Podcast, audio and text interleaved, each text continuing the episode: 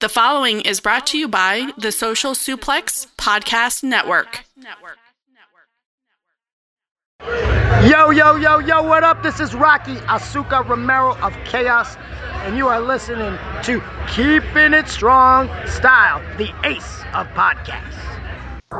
Yo, this is Rich Latta from One Nation Radio. This is brought to you by the Social Suplex Podcast Network. We present to you the Ace of Podcasts, keeping it strong style.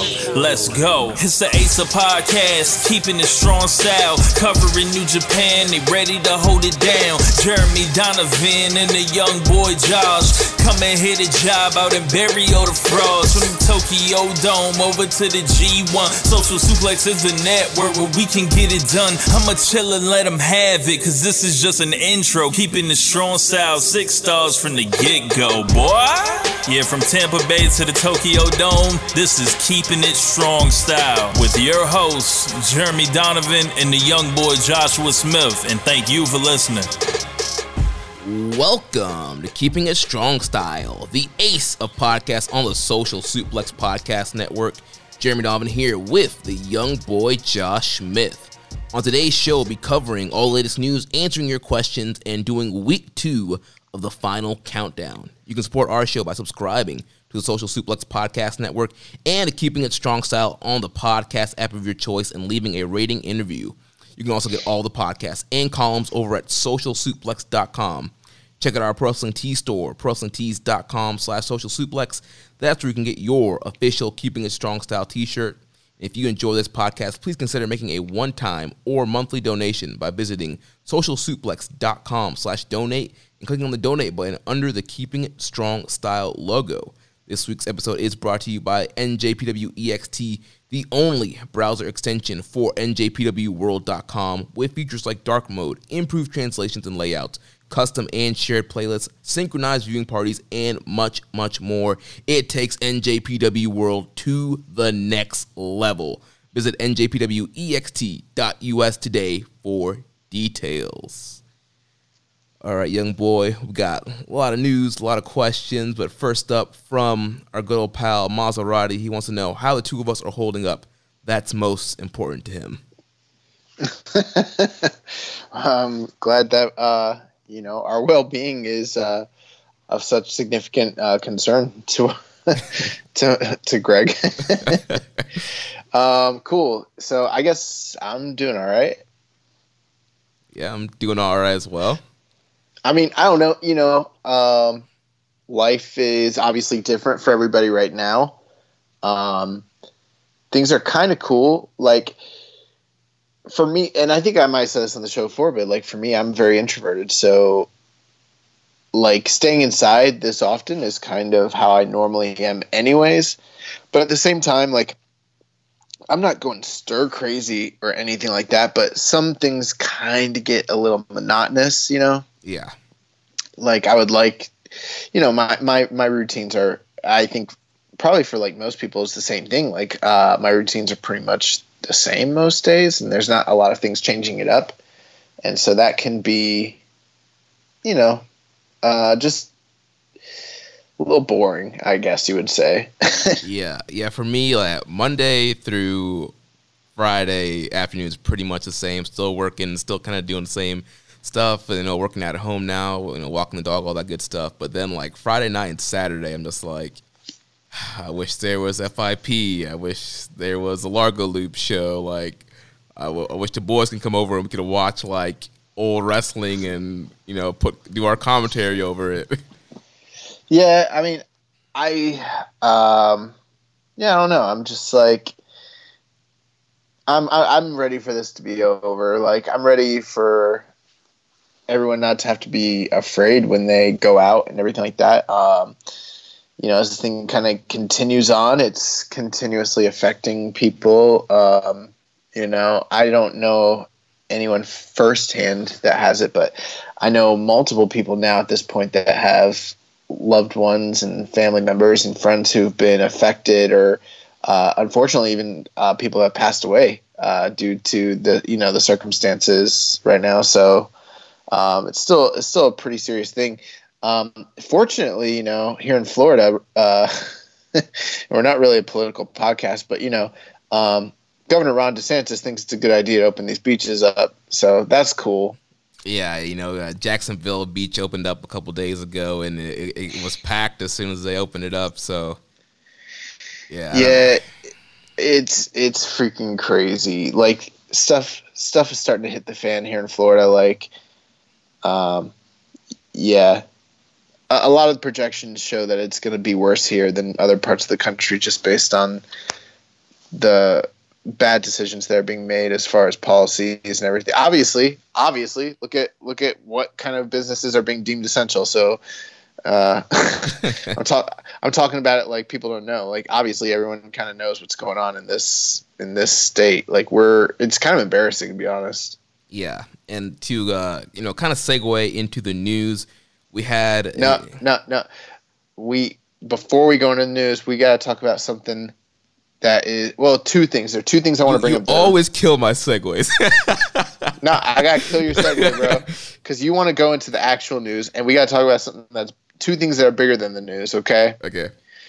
Number one.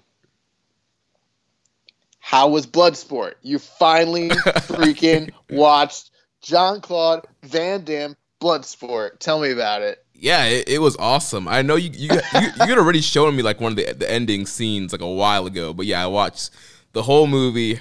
It was awesome. Lots of V triggers, juice effects. Uh, it was it was a good movie. How, what would you rate that movie? Uh, I don't know, maybe somewhere like four and a quarter, four and a half, somewhere in that range. All right, that's going to take us to the next thing we need to talk about. So, you know, it's been a long time since we talked about being the elite on this show, but the 200th episode dropped today. We both watched it. Jeremy, tell tell the listeners what you rated that being the elite match. So I rated Matt Jackson versus Nick Jackson. Falls count anywhere. 4.75.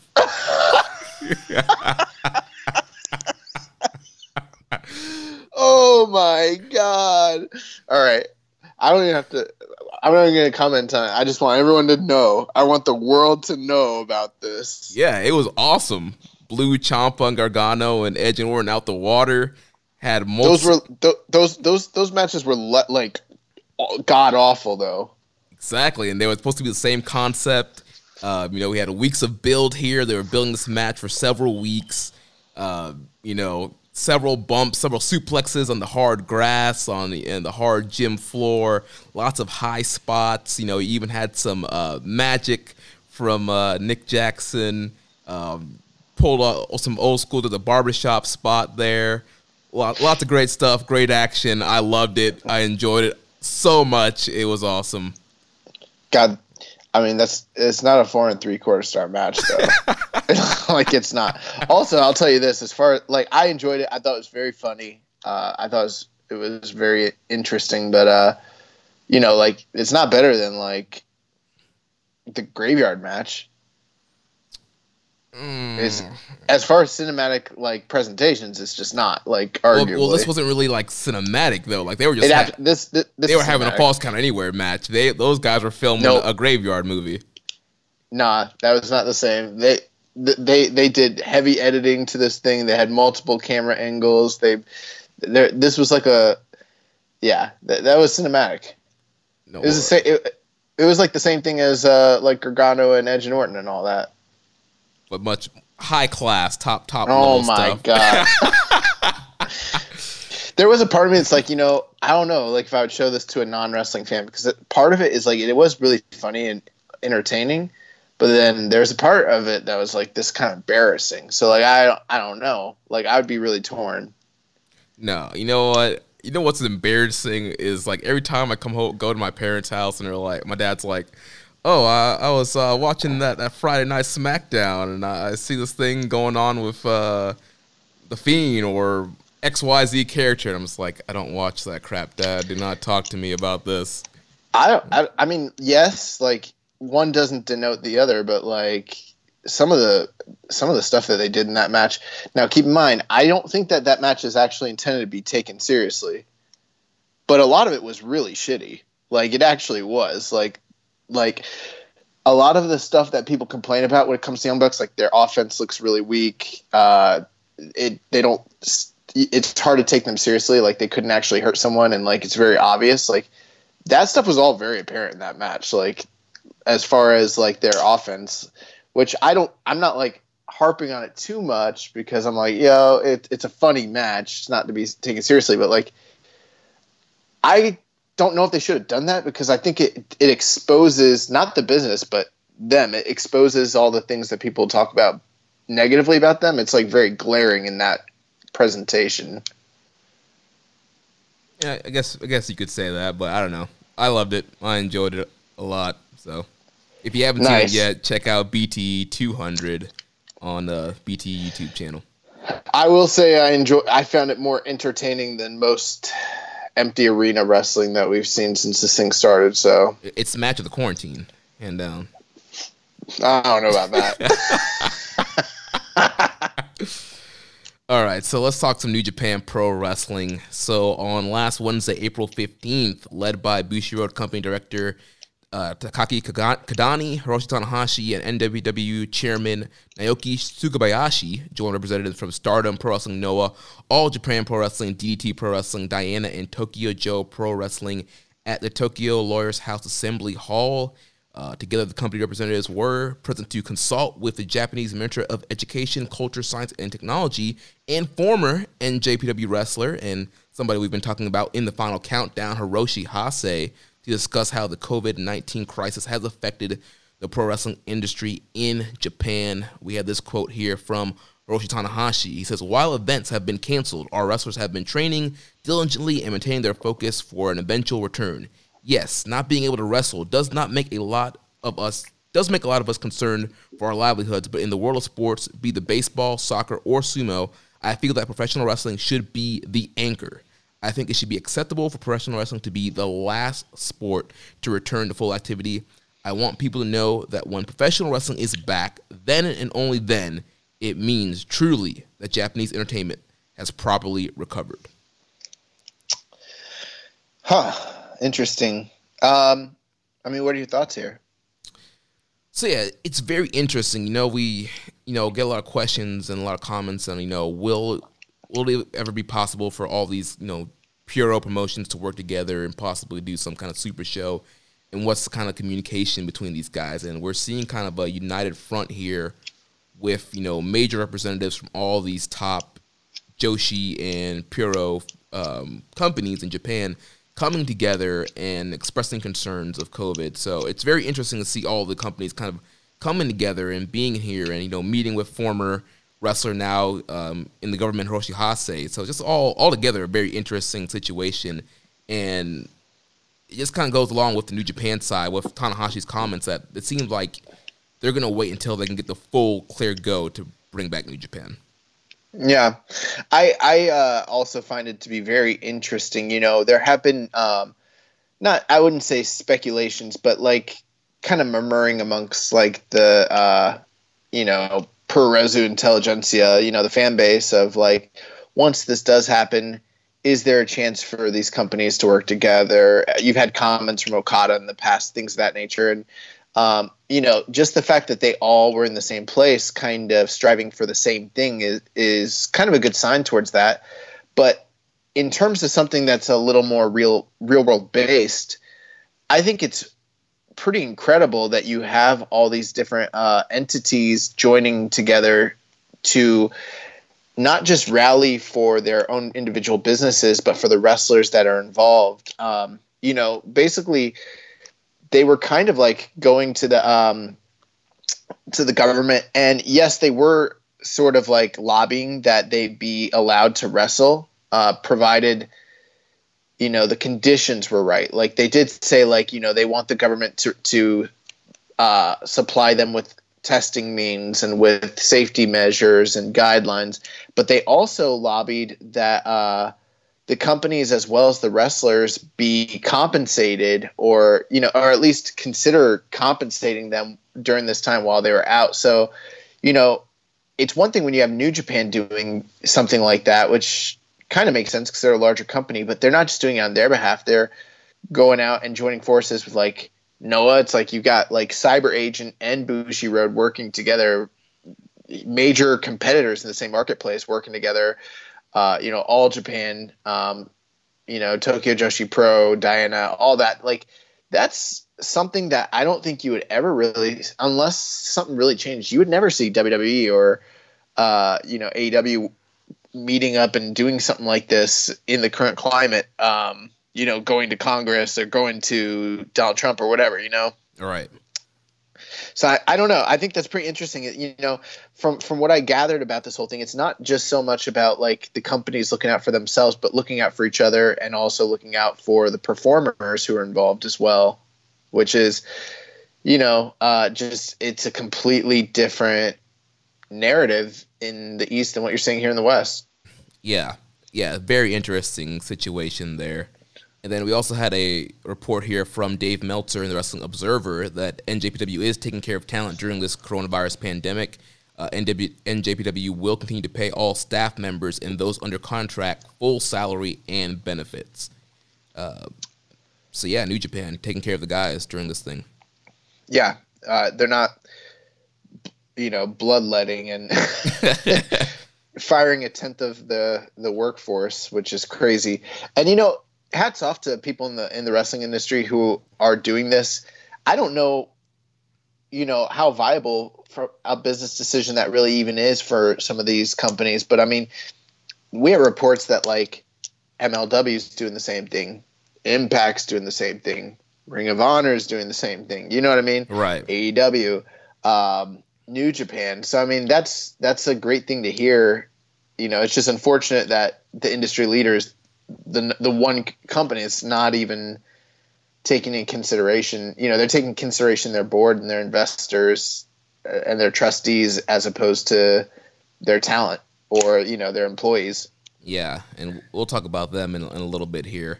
Uh, but uh, also up on njpw1972.com. Oh, one one Yeah. thing I did want to say uh, before we move on, I don't really. I actually have seen some other New Japan wrestlers uh, kind of speaking out. Uh, I think like Nagata was one of them who it seems like they're like just wanting to wrestle regardless. Yeah, Nagata's yeah, Nagata tweeted something about like, yeah, we're, I forgot exactly what the tweet was, but pretty much essentially like, yeah, I'm ready to go, like I'm ready to wrestle. Um, and then it, it's interesting. You have Tanahashi over here, like talking about like them being the last thing to to to go. I I don't I find like Tanahashi's comments admirable, but not actually that logical. To be honest with you, like I don't know why, and it, it's a cool like attitude take, but like why should wrestling be the last thing? Like why does wrestling have to be the last thing? You know what I mean? yeah, I feel like it's like the wise and conscious thing to say is like when it's safe, then wrestling should come back. You know, when Right. when science and medical examiners and reports say that it's safe to come back, then we'll come back. But like, I don't want everything else to come back and then New Japan. Like that's stupid. like why? that's like that's like you know you're the dude who like opens the door for you're at like you're out with like 30 people and you open the door and then you just keep hold, holding the door for everybody and like you were the first one at the door but you let everyone else out and now you're like the last one and you get the crappy seat when you get in like nah dude yeah, interesting. open stuff. the door for like open the door for like two or three people and then sneak your way in and let someone else do it Yeah, it's not that's what i do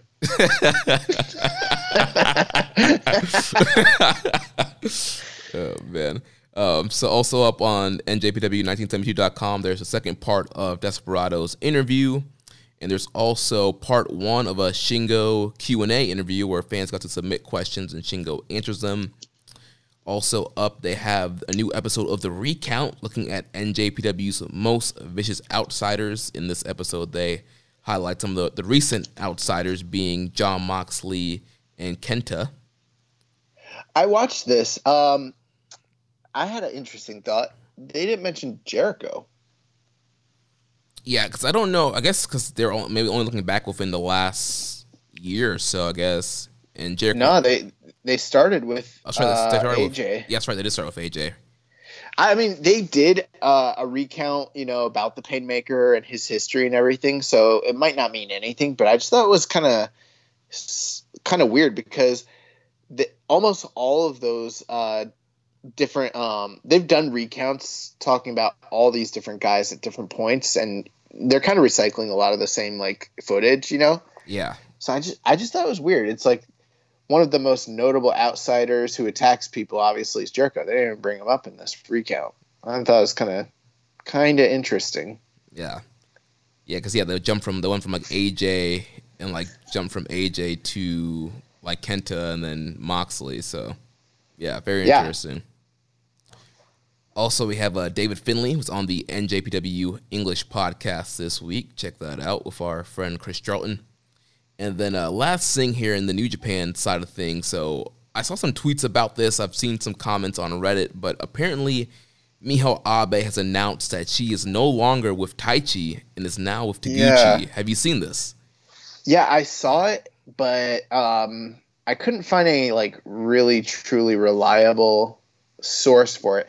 I did go look at her uh, pages, like because it looks like she tweeted it out, and I saw people like translating it, but it was hard for me to get uh, like a, a real grasp on what they were talking about. I'm like, is this a shoot? Is this storyline? Is this like going to be held up? Uh, you know, by by the company. I really just, I really just don't know. Yeah, I, I was also trying to get some translations on the tweets, and I couldn't really like the translations were kind of weird. I couldn't really make out exactly what they were talking about, what exactly was going on. But yeah, Right. it'd be very interesting to see where this whole Miho Abe, Taguchi, Taichi love triangle goes down the line. I mean, we've had interactions in the past where like Miho Abe has been like, uh, you know, a fixture of infatuation for, you know, the the pervert Taguchi. Um, I don't know. Maybe she's like gonna show up as like his assistant coach with like a play by play scoreboard and like wearing like an, an assistant coach like band when she comes uh, back. I Or maybe maybe she'll be his cheerleader since he's a coach. Uh, you know, I thought I was gonna say that, but I didn't want to be demeaning, and then you took it there. Uh. um, but yeah, I mean, I don't know if that's for real or not. Like, I, you know, I didn't necessarily. I th- never actually thought in real life that that that her and Taichi were together. I'm not saying that I think they are, but like, what if what if they were? I don't know. I, guess we need to ask someone who like knows more about this stuff. You know. yeah, we need to hit somebody up that can uh, give us some more information on this. Cause like, what if what if like in New Japan, like your valet is like your real life like shoot girlfriend, and like she really left like Taichi for Taguchi. I mean, Peter's with uh, Mudra on screen, but it's with Fale, so Yeah, and with Fale's permission, that's his that's his homeboy. so yeah. On the other news, so last Wednesday was also uh, you know Black Wednesday in Why does the guy be black? That's fucked up. for uh, the WWE. They released and furloughed several wrestlers, talent, producers, employees.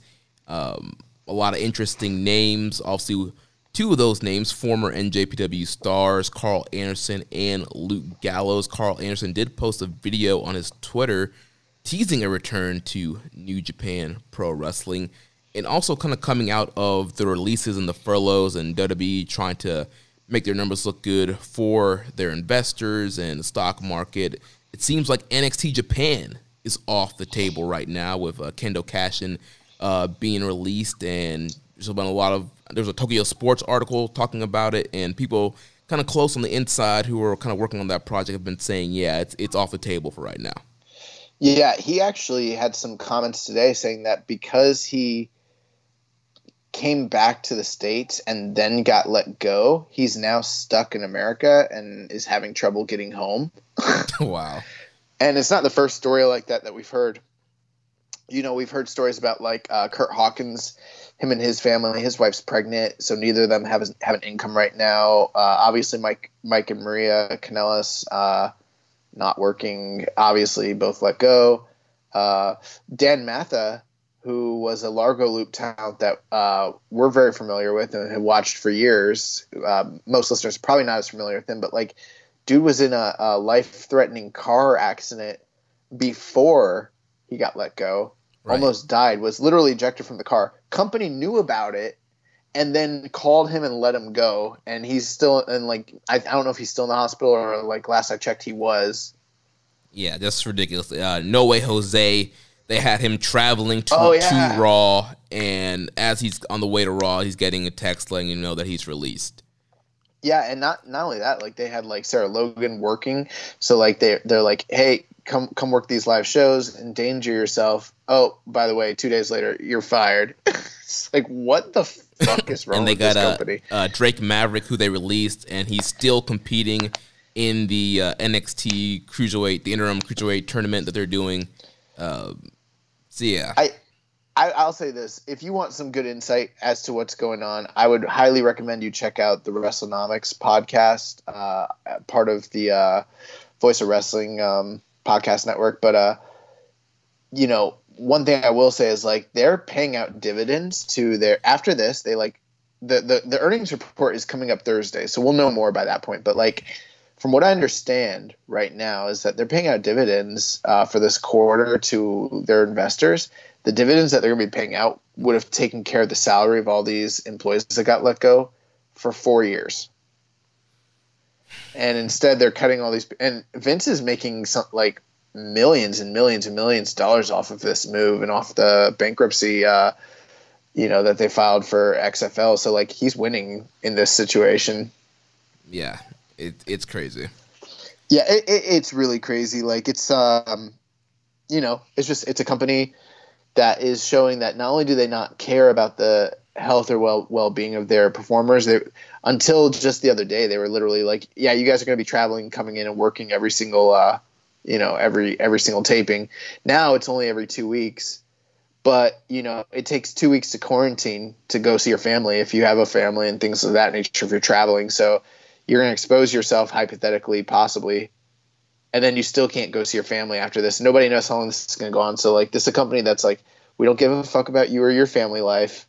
You know, you're a pawn. Will you know what? Whatever happens, happens. And then, uh, you know, once you're expendable, literally, we're to get rid of all of you. Like they hoarded all this talent for years and years didn't want to let him go. Now they're to let him go because it benefits the company. And not only that, they know that there's nowhere that, that these people can go because it's not a buyer's market right now. Right, nobody's running. Nobody can go to New Japan, Ring of Honor, MLW, Impact, anywhere. Right. Yeah. Let's say tomorrow, you know, we talked about the revival. Let's say tomorrow the revival announces like we're gonna we've signed with New Japan. Cool. When's that happen? Yeah, So yeah, it's it's a bad situation. Like it's it's actually really repulsive and repugnant. Like I don't know, man. Like I'll just say this, Jeremy. Like obviously, I don't really keep up with the pro- with uh, WWE as a product, and you know that when did that start for me? when you stop following WWE, um, I don't know, like three, four years ago.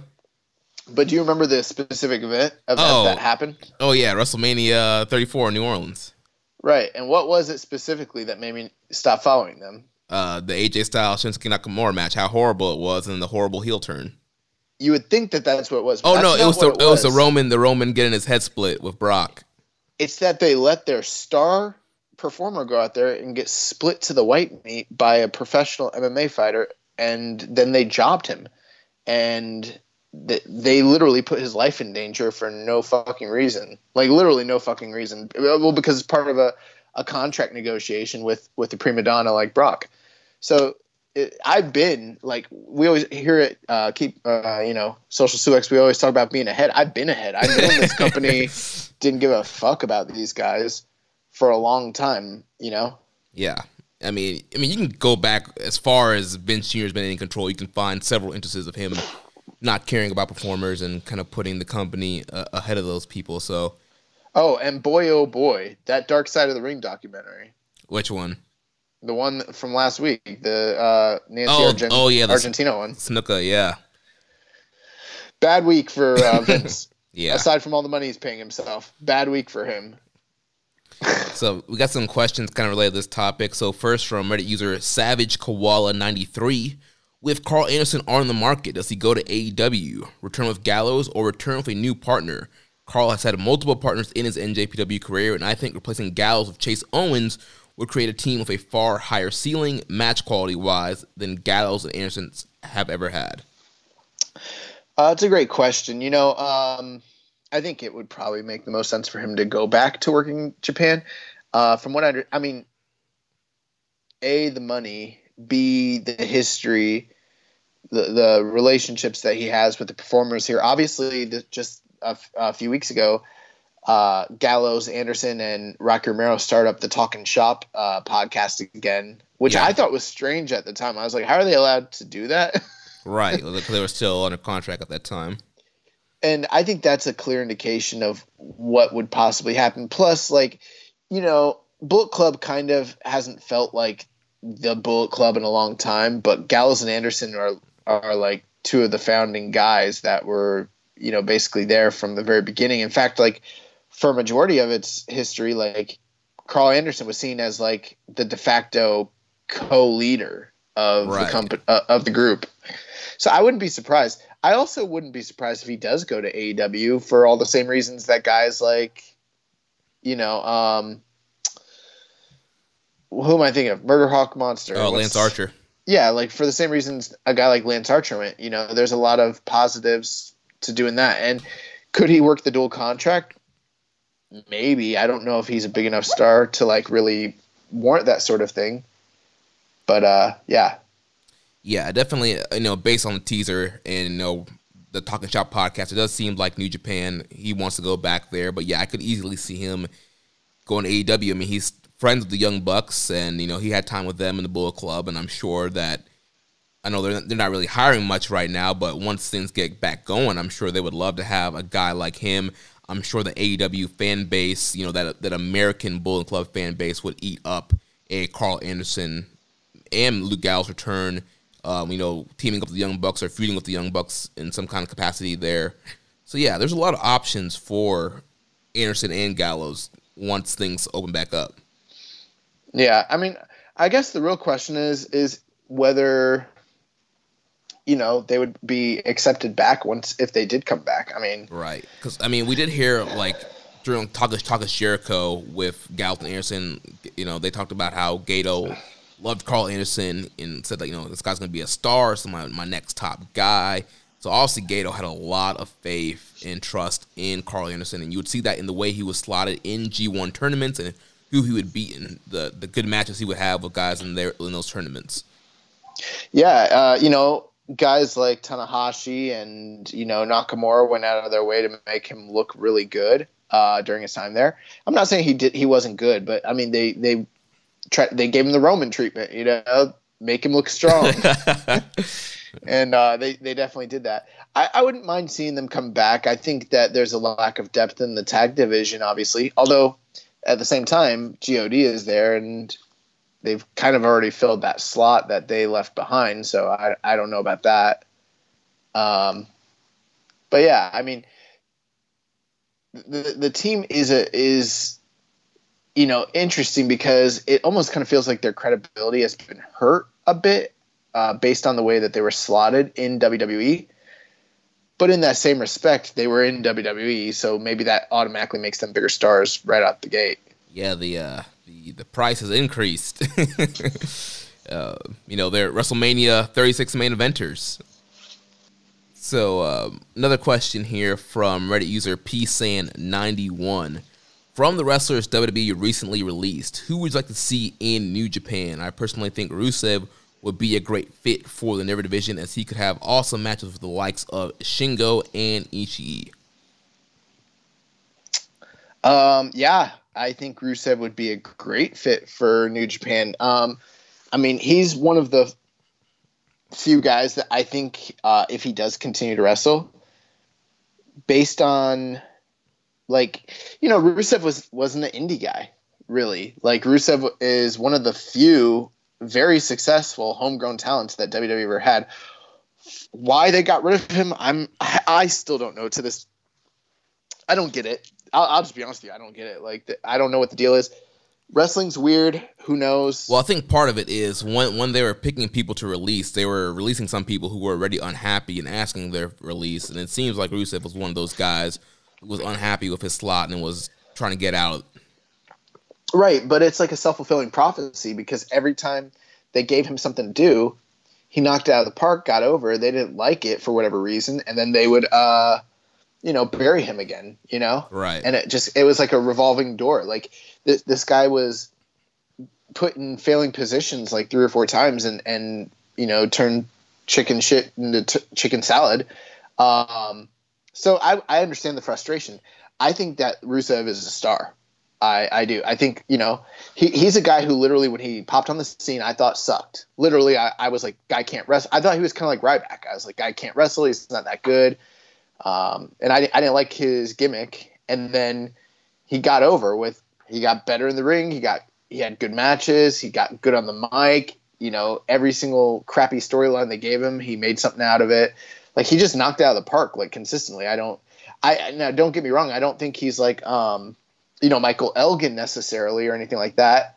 But he's a, he's a really good wrestler. We've never really seen him out in other situations to see what he really even can do because often was he given main event slotting in all the time he was there? Yeah, not often.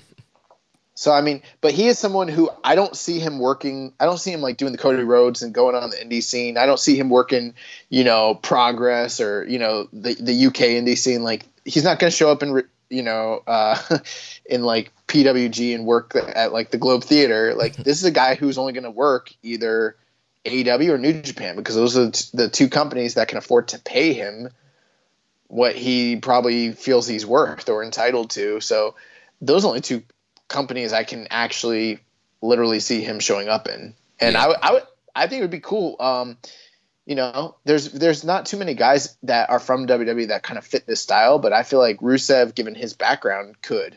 Definitely. Um, another name that I would be interested in seeing in New Japan is Lio Rush, the man of the hour, the 25 year old piece of gold. Um, I would love to see him in the junior division. You know, if there was a best of super juniors this year and you're bringing in an outsider and Lio still wants to wrestle, that's a guy I would love to see in a best of super juniors. Yeah, you know, the thing with Lio is he's so talented. But I was thinking about this the other day, and I was thinking about you know his career and from what I've seen, like his time in Ring of Honor and then in WWE. It's like I can't really remember any like truly compelling programs he ever had. I can remember compelling matches galore, but I don't remember any compelling like programs unless you really liked like the Lashley stuff, which I wasn't that into. Right. Um, and I've I've heard him. He almost sounds like he's content with what he's done in the wrestling industry, and I'm like, well, from an athletic and achievement standpoint, sure, you know, and from professional, like I, I made it to the top scene and had success there. That's great, but like, I don't know, from that like creative like blood feud, like memorable storylines, like you know, creating a character that resonates with people to the point where like people are going to remember it. Like I don't think he's ever done that anywhere really. Um, and I think that is something that he still needs to do. And I think he could do in, in a number of places, including New Japan. Like I would love to see him come work here and, and, you know, work with the talent that's here and, and have long-standing feuds with, with different people. And I think that would really benefit him and the company. Yeah, definitely. And you know, it kind of sounds like he might be more focused in, on his music, kind of going forward. But I, I, I hope that there's still the wrestling bug in him, and he still wants to, you know, break on the scene and do something more with his career. Yeah, it's it's interesting with a lot some indie guys. You know, there's a lot of guys like from the indies who have had like compelling like, you know, I think of people like ACH, Ricochet um, I don't know. Those are like just two names that come to mind who like had a lot of success in the indies and or even like a Johnny Gargano. Uh, I, I would say people like that who like bounced all over. They were kind of like at the top of their game during like the quote unquote super indies boom. But like very few of them were ever stayed in a in a territory long enough to like have that career defining like promos mixed with storyline mixed with backstage mixed with like the heat and anticipation of the big match you know what i mean? Right. Um and and like i think he's missing that for his career. I really do. I think that um he didn't get an opportunity to really like showcase that or even learn that sort of thing in um WWE. I think in AEW he could definitely they would use him much better.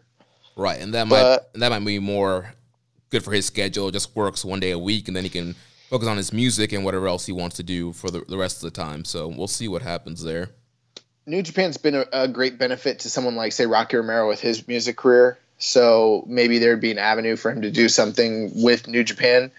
But, you know, long term, most great wrestlers do want to come work in Japan and, and test themselves on the, you know, the, the, the biggest stage here in Japan. And I feel like the money is there, the opportunity is there. Like he, he should do it. Yeah. And I mean, what better way to get your name out there than to be on national TV or to be on a, a streaming service with over 100,000 subscribers. That's essentially free advertising for you for your yourself and your brand. And when people Google you, they'll, they'll find your music as well. So, yeah. So, uh, moving on to the rest of the questions. First, from Reddit user Viking Pain. He says, I know it's a New Japan centric podcast, and even though NJPW is my number one promotion to follow and watch, I am also a pro wrestling fan that watches and follows a ton of different promotions. But with the recent news of Linda McMahon's super PAC giving money away to Florida on the same day the WWE was considered an essential business, followed by the recent talent releases and furloughs they've been they've done to keep margins high to show their investors in hard times like this, I'm finding it really hard to justify supporting the WWE now, especially with recent news that New Japan is paying all their talents and employees in full, and even smaller companies like ROH are doing the same. Any comments about WWE's recent moves? So I think yeah. we, kind of touched on it a little bit, but any more thoughts on on WWE? Yeah, we've touched on it, but I'll, I'll give I'll leave you with this thought. You know, in these trying times, it's not unfathomable that it might be necessary for a company to make some cuts. You know, to to you know make a cut to the budget, make a change. You know, um, if it's necessary, like that isn't inconceivable with what's going on in the world right now. Um, but with that being said, you know, this is a the absolute worst time to make a cut like this for individuals, knowing that like it's becoming increasingly harder to even get on something like unemployment, the kind of strain it's putting on like the economy and the individuals and the government, everything of that nature. But then to um, to turn around and make that cut when you're company is poised to have record revenue and profits. Um, it goes to show, and we'll know more on Thursday, like I mentioned, but it's this cut was not done because this company is bleeding. Although they are, there are indicators that the company is not, you know, all the classic indicators of success in pro wrestling they're not meeting those metrics. You know, they're basically a, just a TV content creator at this point, if we're being honest. But regardless, the company is about to have one of the best like performing years they've ever had. And this cut isn't the thing that's causing them to have that. This cut is happening because just like when they fired um, Eric Bischoff, or just like when they uh, fired their their presidents last quarter, they have bad numbers. They don't. Their stock is underperforming. They have a, a quarterly call, and they need to make some cuts before they have that quarterly call, so that they can tell those investors, "Oh, there were issues, but we have made a change. Here, look at the actions we took." Even though those actions are superfluous and not actually dealing with the issues at hand. Um, they're doing this just to save face, and not only that, um, you know, it, it, it's a cosmetic thing. Like they didn't need to do this. It, it's their prerogative; they can choose to do it. But in in my book, it's truly despicable. Like it actually is truly despicable. It's like if you couldn't afford to keep these people, then why did you hoard them all against your competition? like AW couldn't have hired all these people anyways. They did it because they were living out of a fear-based mentality, and then once things cleared up, they they cut them all. Um, yeah, I, I think it's I think it's uh, really revolting. Like I think it's like one of the most disgusting. I mean, I, I don't know. This is the same company that works for Saudi Arabia, so I don't even know why I'm like spending so much time talking about it. Yeah, it's just another black eye on the company and yeah, just another thing when you look back in the history of this promotion, it's be another one of those things where it's like, yes, they were so successful, but just look at some of their business practices and the way they did things. So yeah, it's just gonna be one of these things that just yeah, like I mentioned, so another black eye on this company. Yeah, it's disgusting. Um, so a second question we already touched on with um, the Japanese promotion, the meeting with the Japanese government. Um, his last question: Any cool Howard Finkel memories? So uh, this past week, Howard Uh. Finkel, legendary ring announcer, did pass away. You know, interesting thing. Um, Howard Finkel didn't leave the same impression on me that he did with everybody else. Am, am, am I like alone in that?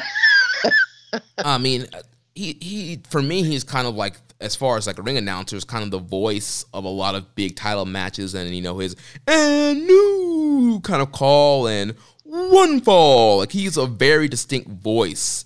Um, Absolutely. The following contest is scheduled for one fall.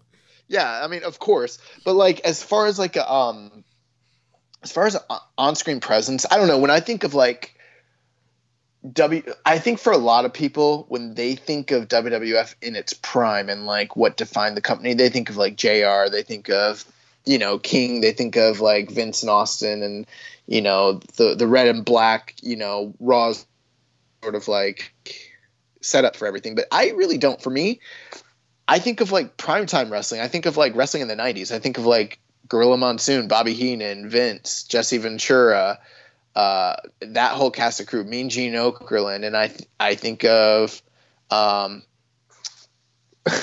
Howard Finkel. Uh, I think the one lasting memory really of Howard that kind of sticks out in my mind is when he went to Hair Club for Men in 1994 at WrestleMania. Because I had I had I had WrestleMania 10 uh, on VHS and like I watched it all the time growing up. And like he showed up at WrestleMania 10 and he had a full head of hair and it, I was like, what? And they're like, you went to Hair Club for Men. It was a toupee, I guess. And then uh, Harvey Wippleman came out and like talked shit, and then they got into a feud. They ended up having a uh, tuxedo match on um, like one of the early Monday Night Wars in like or Monday Night Raws in like 1993, 94. And uh, I kind of I do remember. I think that that's the most memorable um, tuxedo match that I can remember in, in my lifetime. Yeah, But uh, yeah, I mean the the thing with Howard Finkel is like he's the probably the greatest ring announcer in wrestling history. Yeah. As far as a recent memory, I always remember um, when he CM Punk brought him in to be his personal ring announcer with the Alberto Del Rio feud because uh, obviously Alberto had uh, Ricardo Rodriguez as his personal ring announcer, and Punk brought in uh, Howard Finkel for uh, the big match. I believe it was Survivor Series of that year. See, I was not watching during. I don't think I was paying attention to that when that was happening. S- So I kind of missed that whole thing. Uh, I've heard a lot of people mention that though, but um, the thing I will say about Howard is I've I've seen him in shoot interviews over the years. I've uh, we've seen him um, at wrestling like WrestleCons and different fan events, like, and he's just like the nicest guy, just like a good heart. Like everybody who ever talked about Howard Finkel had nothing but good things to say about him, and um, someone who is truly, truly passionate about uh, you know pro wrestling. I I do remember. A, okay, I will say this: like one of the most iconic things is like uh, back in the '80s and 90s when they had wrestling in Madison Square Garden, they didn't have the WWF uh, microphones. Instead, they had the MSG microphone, which was like suspended in the air and it would come down in the middle. Yeah, And I always and I always remember like uh, you know Howard Finkel like just being that guy in the center, like doing the ring announcing on all those MSG shows from the 80s that that I like. I think he did he sing um the national anthem on WrestleMania one did he? either him or Gene Okerlund did. I I want to say it was Howard Finkel, I don't remember that. Maybe he did. but but yeah, it, it, it's it's sad, man. It's sad. You know, um, life is short. Yeah. So yeah, R.I.P. Fink, you will be missed. Uh, moving on to a question from Kyle Martin from the Wrestling Squared Circle has a few questions here. First, he says, in your opinion, respectively, do you think Chris Benoit has any sort of legacy or influence in New Japan history? Uh, to understand what I'm saying, I was introduced to New Japan as a kid from the Benoit Hard Knocks DVD, and I thought those matches were some of his greatest. Yeah, I mean, um, when you talk about the legacy, I th- I think in recent years, for modern fans, when people are introduced to the 90s, everyone is talking about the Musketeers now. So you hear people talk about Muto, Chono Hashimoto, Hase, Sasaki, everything like that. But growing up, um, because this stuff was hard to find, the most circulated videos that were out there, and the thing that Meltzer and everyone talked about was the junior division. And at the top of that division, as far as like influential workers, was Chris Benoit uh, Pegasus Kid. You know, I mean, he had a long standing in the company. I'm, I think he was there from like 19. Around, I want to. I'm just estimating, but I think from like 90 to 96, so about six years. And I mean, he wrestled all the names, all the top guys in the company, and had blowaway matches. Some of his best work was in Japan. Um, so, and then not only that, but like obviously in the states as well as over in Japan, how many workers wrestle like him, have you know emulated his style. So of course, I think he's extremely influential when it comes to his legacy in Japan. Definitely, and you know we've been covering a lot of his big matches in, in the junior division in the final countdown during our best of the super junior series. And you can just see by the people he's beating in these tournaments and winning tournaments back to back how much a star he was in that junior division and just how pushed he was there. And so yeah, like you mentioned, definitely a lasting influence as far as style wise in New Japan and wrestling all around. Um, unfortunately, you know, unfortunate instances instances kind of kind of shadow, you know, Benoit's contributions to the business. But if you you watch guys who studied him, you can see his style all over the wrestling business today. Awesome. Uh, next question: Could you guys tell me when the crown version of the IWGP World Title was introduced, as well as the current design, please? and as well for the uh, I was watching TNA when Kurt Angle was the IWGP champion, so I'm having trouble distinguishing the timelines. I read that New Japan created a new world title to replace the old one held hostage in the IGF. Would that be the third belt? Jeremy? So I know you've explained this in the past before with um, kind of how the titles got separated with during that time period, and essentially it was Brock who kind of held the belt hostage and didn't Brock take it to another promotion? Yeah. Actually, I was just throwing it to you to be a jerk and be funny, but yeah, actually, you're correct. so basically, there there've been essentially um, four IWGP title designs. Um, the first one was a round design, um, famously worn by like Hulk Hogan and Inoki and Fujinami guys like that. Uh, it's actually my favorite title design they've ever had. Um, the second, more um, you know, the second one that's also very well known is what they call the crown design. It was a smaller belt and it looked sort of like a crown. And I I don't know the exact date, but it definitely was introduced in the uh, early to mid 90s. Uh, I think they gave it to Hashimoto, and lots of people wore that belt, but it was most closely associated with him because he had numerous, you know, like almost multi-year title reigns during that time frame. Um, so like him and Muta uh, were like the two guys that held that belt a lot. And then in the early 2000s, they introduced a third design, which, if you're uh, familiar with uh, the the belt that Kurt Angle wore on TNA, that's the third IWGP title belt design, and it's the one that Brock Lesnar won in 2003. And when he left the company and held the title hostage, and he went to go work for Ino- Inoki Genome Federation, um, they actually had to reintroduce the second uh, belt, the crown belt, uh, in the meantime because they did not have a new design. And then what ended up happening was ultimately Brock agreed to drop the belt to Angle. Angle was under contract to TNA. TNA had a working relationship with New Japan.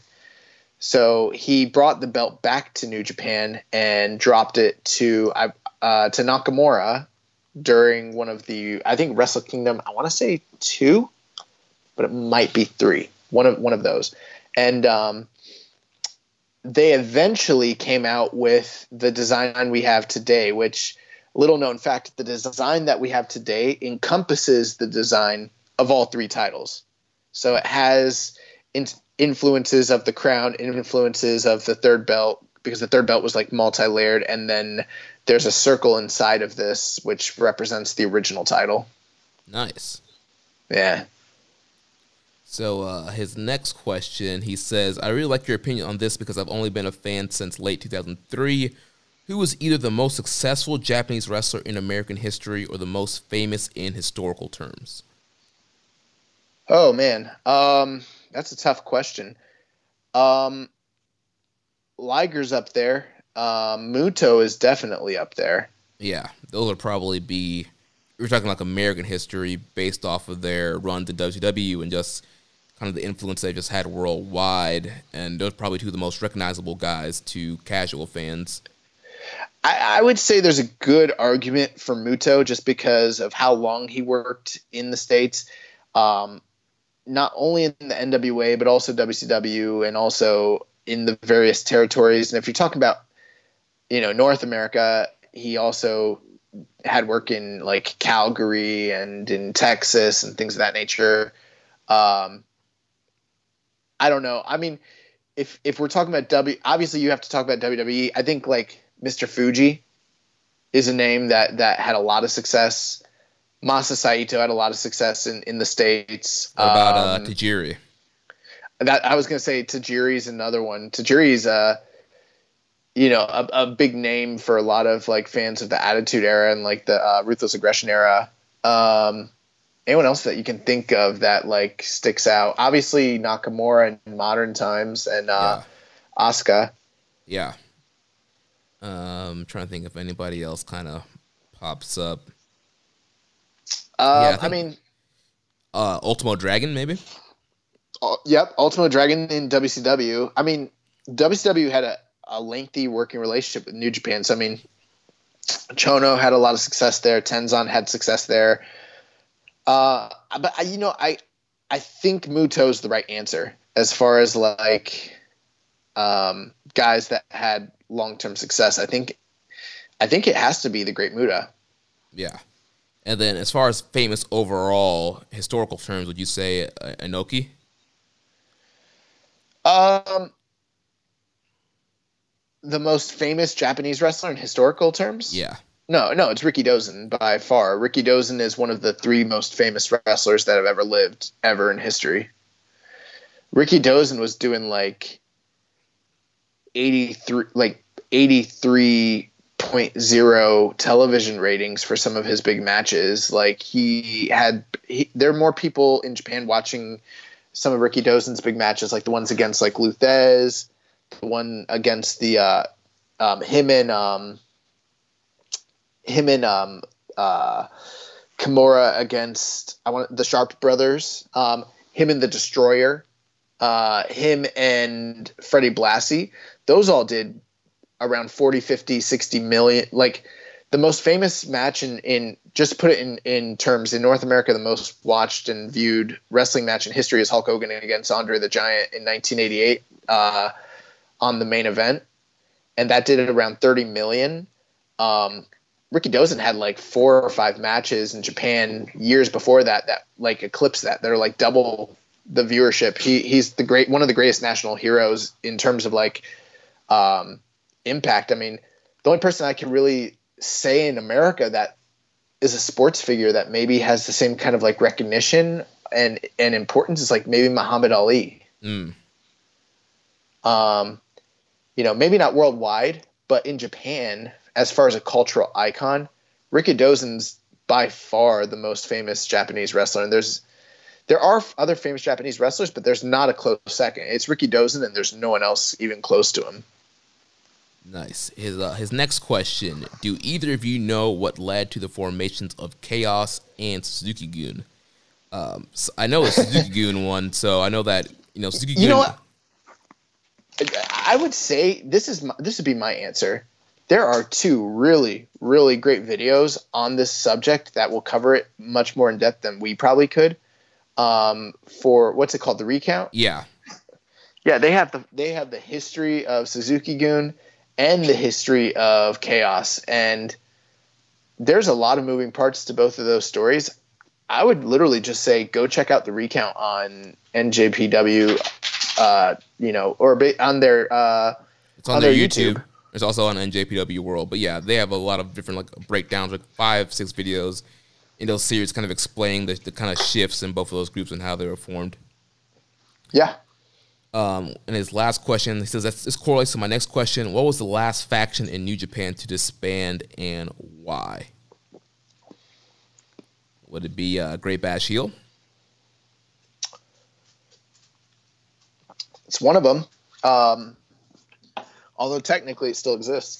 right, but they don't. But like the announcers really like nobody really acknowledges that. Like besides like Makabe and Honma, like the the commentators don't really call them Great Bash Heel that much, and like it's never on the website or results or anywhere.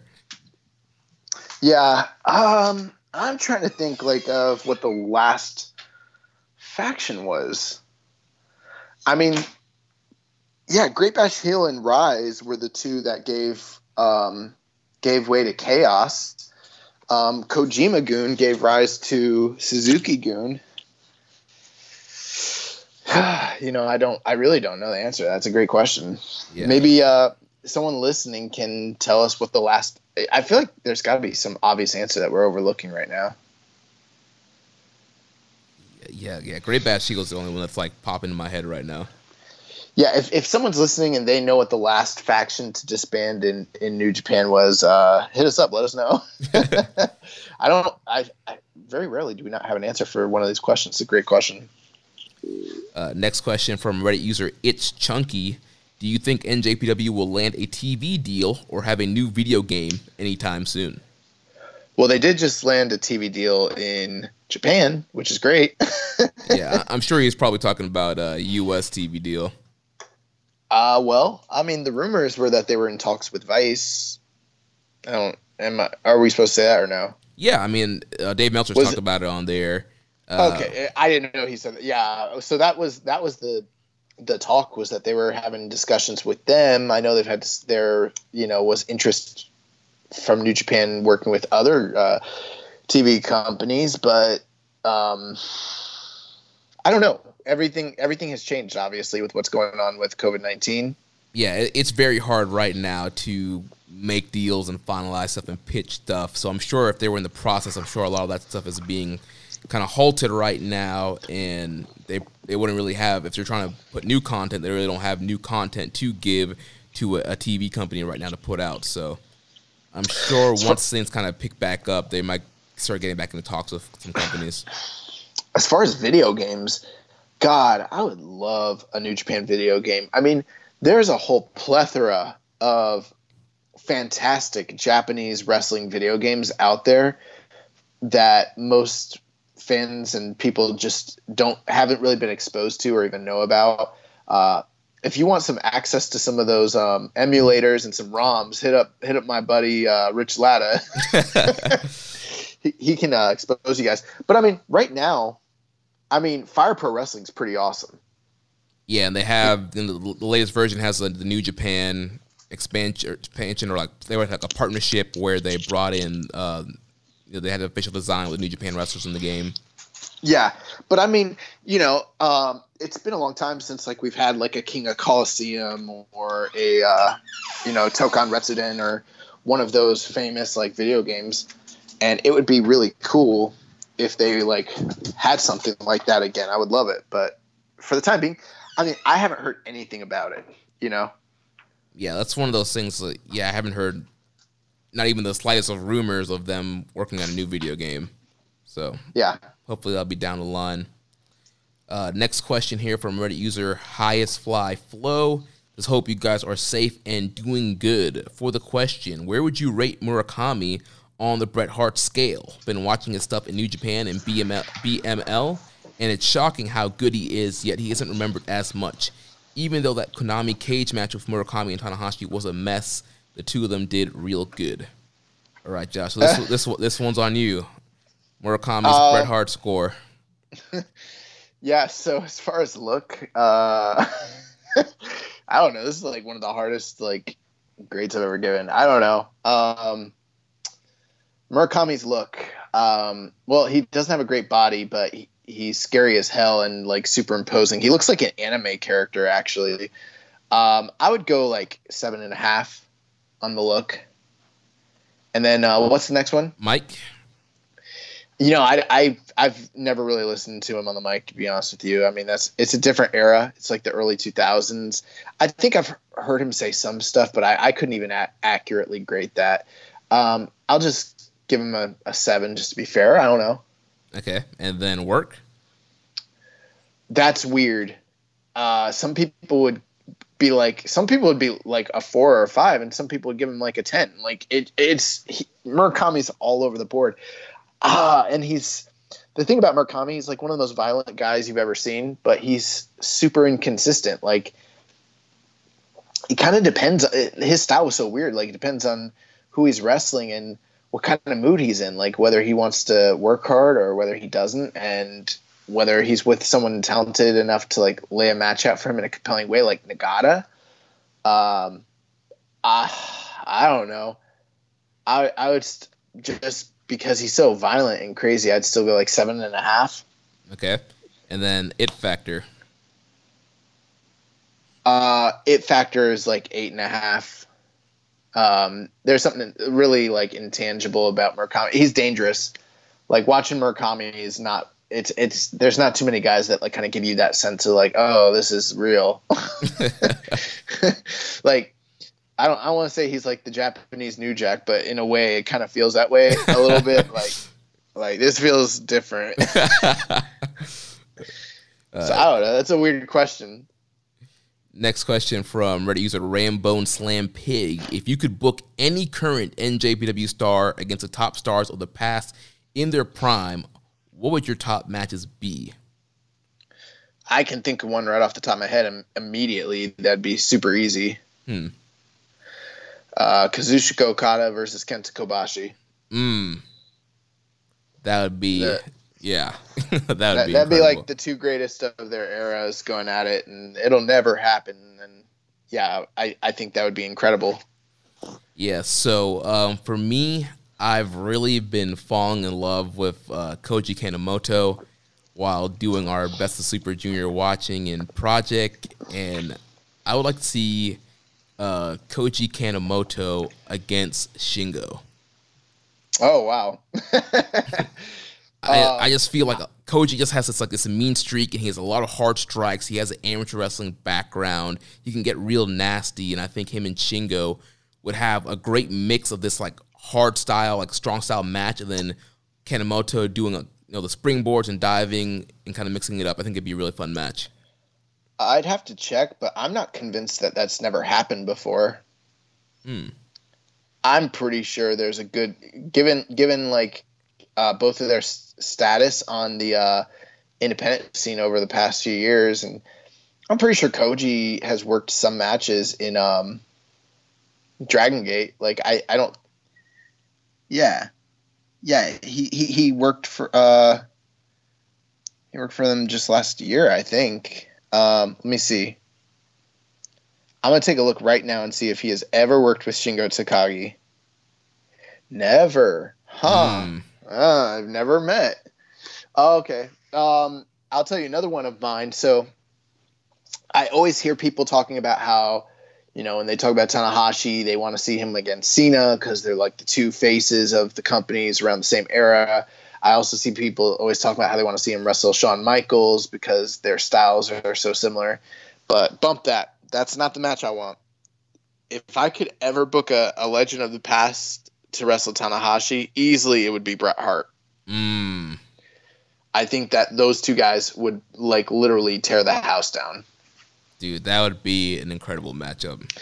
I think like they're probably, in my opinion, two of the greatest storyteller storytelling wrestlers that have ever lived, and I just can't imagine that couldn't be good. Right? Yeah, that would be incredible match. Both in their primes. yeah. Yeah. Um. What are, What are some other matches that you could think of that you'd like? Uh, trying to think here. So, um, I think Misawa versus Okada. Uh. Yeah, that's a given. Yeah, you know, two of those the top guys there in their their eras. Yeah, absolutely. I I think Misawa. Um. Oh, I know he worked some. Oh yeah, I, I was gonna say I, I was trying to remember. He worked against somebody in New Japan in a tag match, but I think it was. Liger. I think the only time Misawa and Liger were in a match together was in a tag match at like in a Tokyo Dome show at one point in like 03, 04 ish. Mm. Um, you know, one one match I I've always wanted, and it could, I guess it could hypothetically still happen. It probably never will, but like, I want a 2005 Samoa Joe to take on a 20 like 2018 20 yeah like a 2018 Tomohiro Ishii. That would be incredible. so yeah, I mean those those are like three I can think of off the top of my head. Um, can you give us a good one for Will? Uh, Will Ospreay versus Tiger Mask One. Yeah, yeah, Sayama. That'd Yeah. be pretty crazy. So yeah, good question there, Rambones. Uh, so next from our user Grunty Dodds, what was Liger's best look? Um, I mean, CTU Liger's probably his best look. That's exactly what I was gonna say. That that all black with like the with the gold on there. It's fucking hard. Yes. Uh, I, you know what? I really, really, really like that uh, the attire he wore when he uh, challenged for the J Crown for the first time. The all gold. Mm. The all gold is like pretty awesome. There's um a blue one that I that I seen in the uh, the NJPW collection card game that I think is pretty cool. I'm not sure when exactly it's from, but that that looks pretty cool. I I'm pretty sure if my uh if I'm recalling this correctly, that's probably from one of the to early Tokyo domes. Um, I know he had a green look that he wore that people just hate, but I think is kind of cool because it reminds me of the Green Ranger. Yeah, dude, I love the Green Ranger growing up. So yeah, Uh, next question here from Reddit user just a little bear 01. Do either of you have any recommendations of a undercredited or underloved star of NJPW's past who has matches worth checking out on NJPW World? Hope you're staying safe. Um, well, that's there's probably a lot of people. I would say if I had to name one person right off the bat who I think is underloved and um, underappreciated, um, probably Fujiwara. Okay. Um, that would be like, yeah, I, I, I would have to say Fujiwara. Like, um, I always forget his first name. Toshihiro. No, Toshiaki. Yeah, uh, Fujiwara. Yoshiaki. I don't know. I'm, I had a moment. Sorry. so, um, you know, the deal is, in my opinion, I think like Yoshiaki Fujiwara is the the best New Japan worker of the '80s, like by far. Um, and not only do I think he's the best, but I think he's extremely underrated and undervalued when it comes to history. You know, a, a lot of people talk about like Riki Choshu and they talk about like Fujinami, but Fujiwara kind of gets left out because he didn't have the same kind of like I don't know. He kind of reminds me in a way like Fujiwara, sort of like Arn Anderson. Like he looked old even when he was young. but um, Karl Gotch said this about Fujiwara. He said like his two best uh, trainees that he ever had were Sayama and Fujiwara. He said Fujiwara is like the best performing student that he ever had, like ever.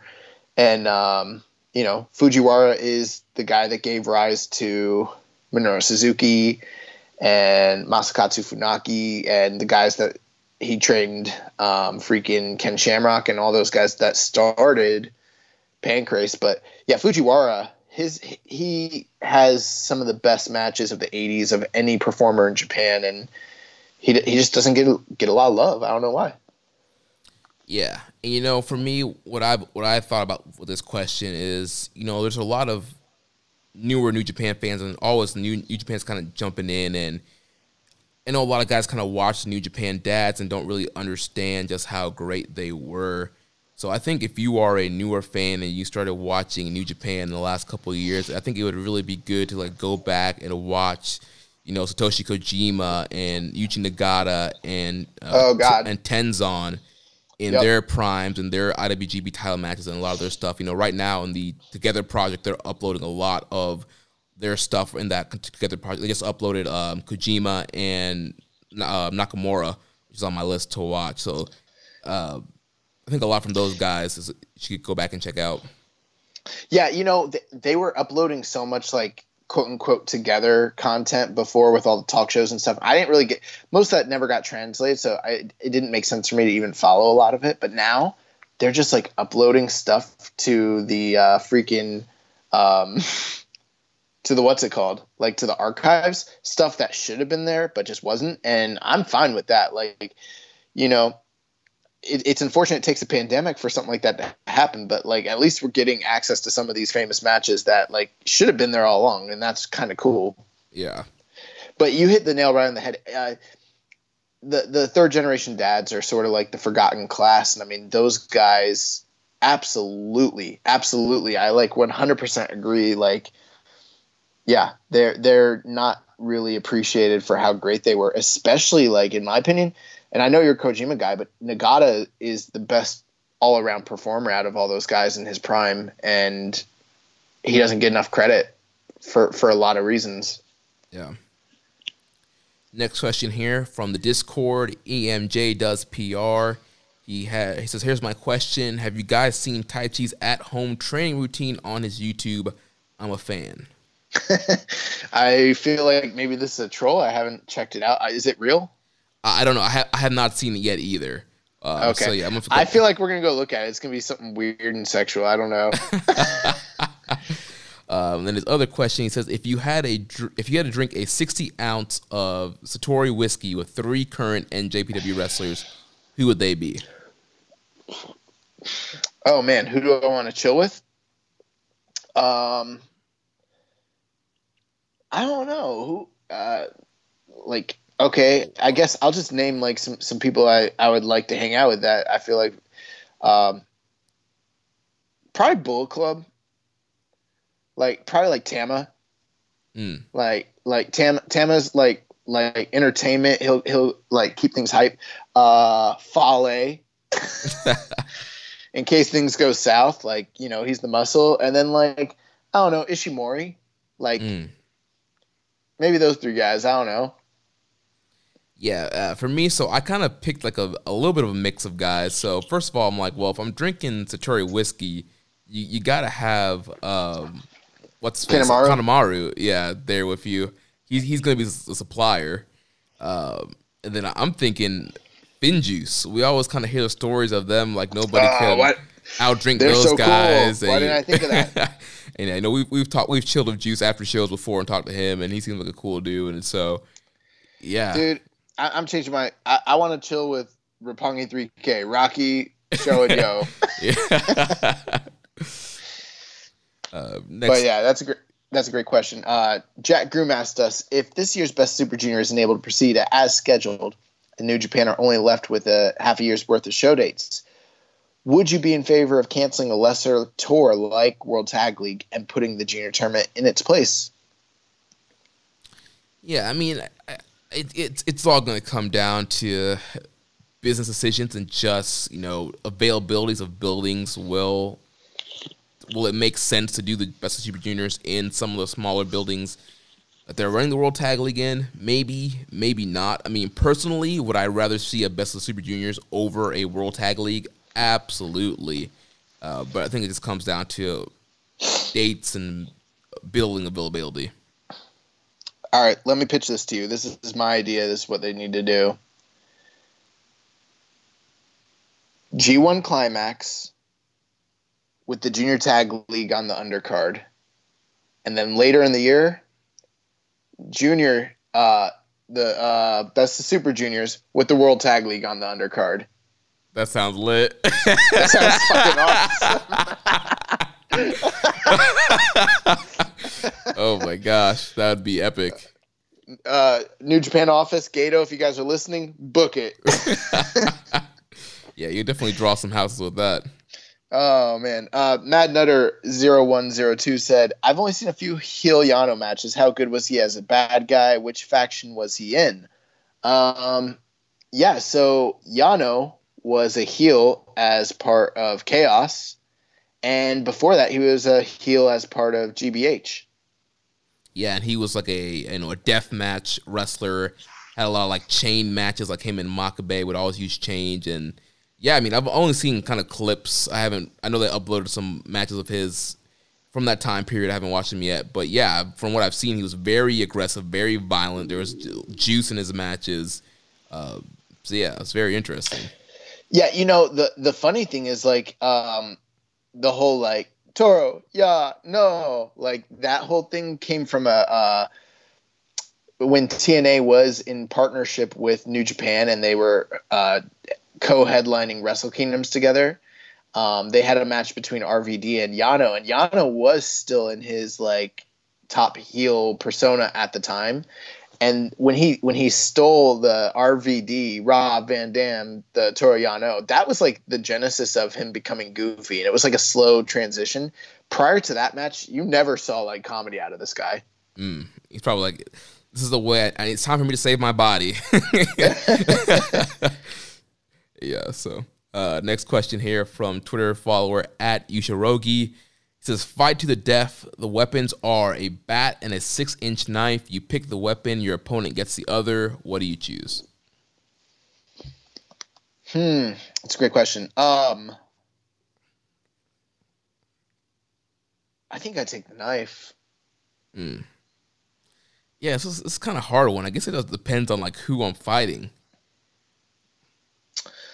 I mean, the thing is, is like, um,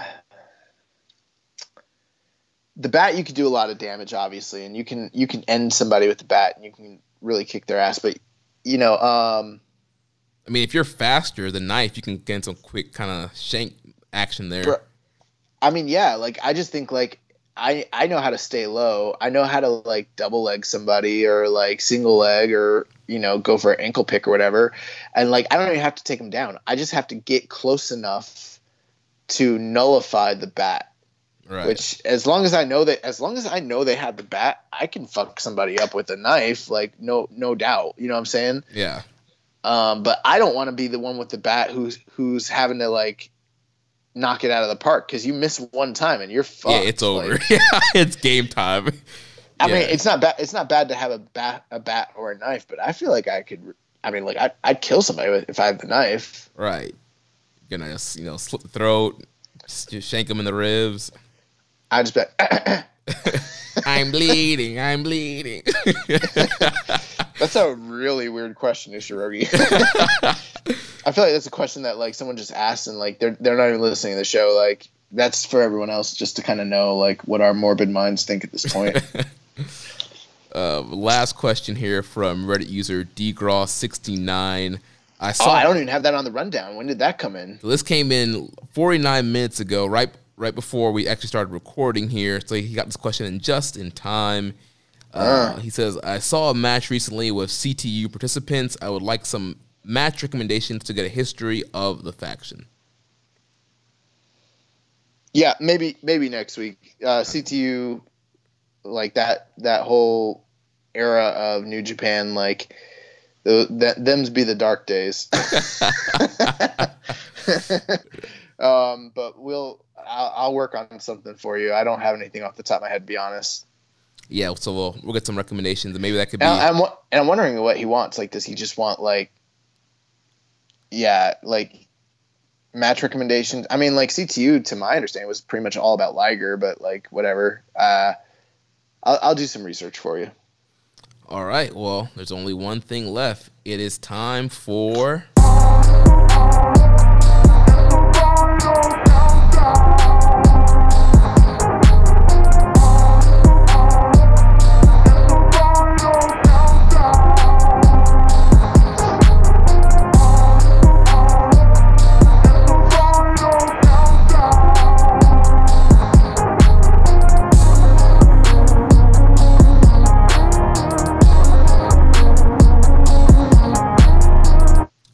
Right, it's time for the final countdown, week two. So to kind of recap, so last week we covered top of Super Juniors, 1988, uh, Koshinaka versus Hiroshi Hase, 1991 top of Super Junior with Nori Hoganaga and Jushin Thunder Liger, 92 top of Super Junior with El Samurai versus Jushin Thunder Liger, 93 top of Super Junior with Pegasus Kid, aka Chris Benoit versus El Samurai, and then we did the first Best of Super Junior from 1994, Jushin Thunder Liger versus Super Delphin. Yes, which um, I I loved the first episode, and I can't wait to get into the second episode. Yeah, and so I think we're both kind of in agreement that from the crop last week, the Samurai Liger match was the best match we talked about last week. Yeah, by far, it, it was really, really. That's a special match. Um, and before we continue, for those of you listening, so we're going to be talking about the years 1995 through 1998. We were supposed to be talking about the year all the way through to 1999. We cannot find footage for the 1999 Best of Super Juniors. And we've looked everywhere. We've hit up all the Puro archive experts, um, all the Google Drives, all the chat rooms, message boards, uh, all the people you would think about. We've been hitting up and trying to get footage. And shout out to the people who have hit us back and have been helping us uh, get footage. Uh, you know, Chris Samsa, Dylan Fox, uh, Damon McDonald from Super J Cast. Um, a lot of guys have been helping us out and getting footage. Yeah, we uh, there have been a lot of people who have kind of gone out of their way to help us on this project, uh, which has been really, really great. But um, we can't find the year. So what years do we need? We need 1999, 2005, and 2008. Yeah, I think that's all that's left. I believe. Yeah. Okay, uh, if you guys have the years 1999 or if you know of a way to find access to the best of super best super junior finals matches from 1999 2005 or 2008 please hit us up what we plan to do at this point going forward if come next week we do not have access to the 1999 match we will discuss it without having seen it we will not review it, but we'll discuss what happened and the ramifications, and then we will move on. If at some point in the future we gain access to those matches after this project's over, we'll review them.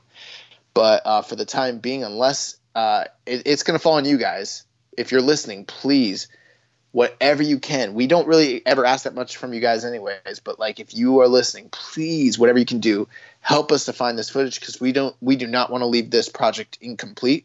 We do plan once this project is over to compile all the fi- uh, final countdown sections into one master episode with timestamps so that it can be kind of like just documented as a resource. And we would love to have all 30 or 31 matches hint hint um, uh, on the on the profile. But you know um, we're, we're asking you guys for your help at this point yeah, so if you have those footage, please go out and reach out to us. You can hit us up, Reddit, Twitter, email me, jeremy at socialsuplex.com.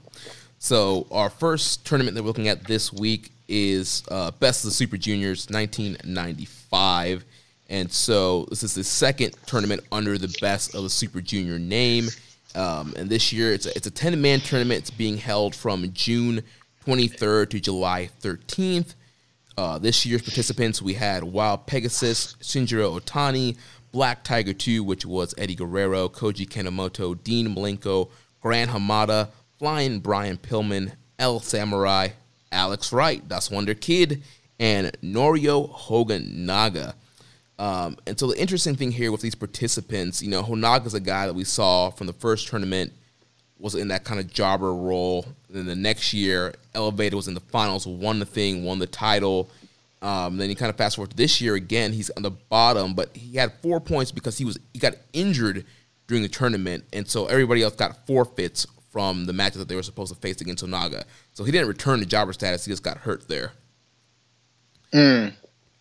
And so then they took us to the, the semifinals. Ended up being Wild Pegasus, Chris Benoit versus Black Tiger, Eddie Guerrero and then Shinjiro Otani versus Koji Kanemoto, and we had um, Otani defeating Kanemoto, and then uh, Wild Pegasus defeating Black Tiger, which takes us to our final match, July 13th, 1995, in Sapporo in the Nakajima Sports Center, Wild Pegasus versus Shinjiro Otani. Uh, Josh, give us some info on Shinjiro Otani. Yeah, so um, Shinjiro Otani would ultimately go on to be one of the most legendary, uh, you know, uh, junior heavyweight competitors of in all of New Japan history. You know, he is a contemporary of guys like Koji Kanemoto and uh, Takaiwa.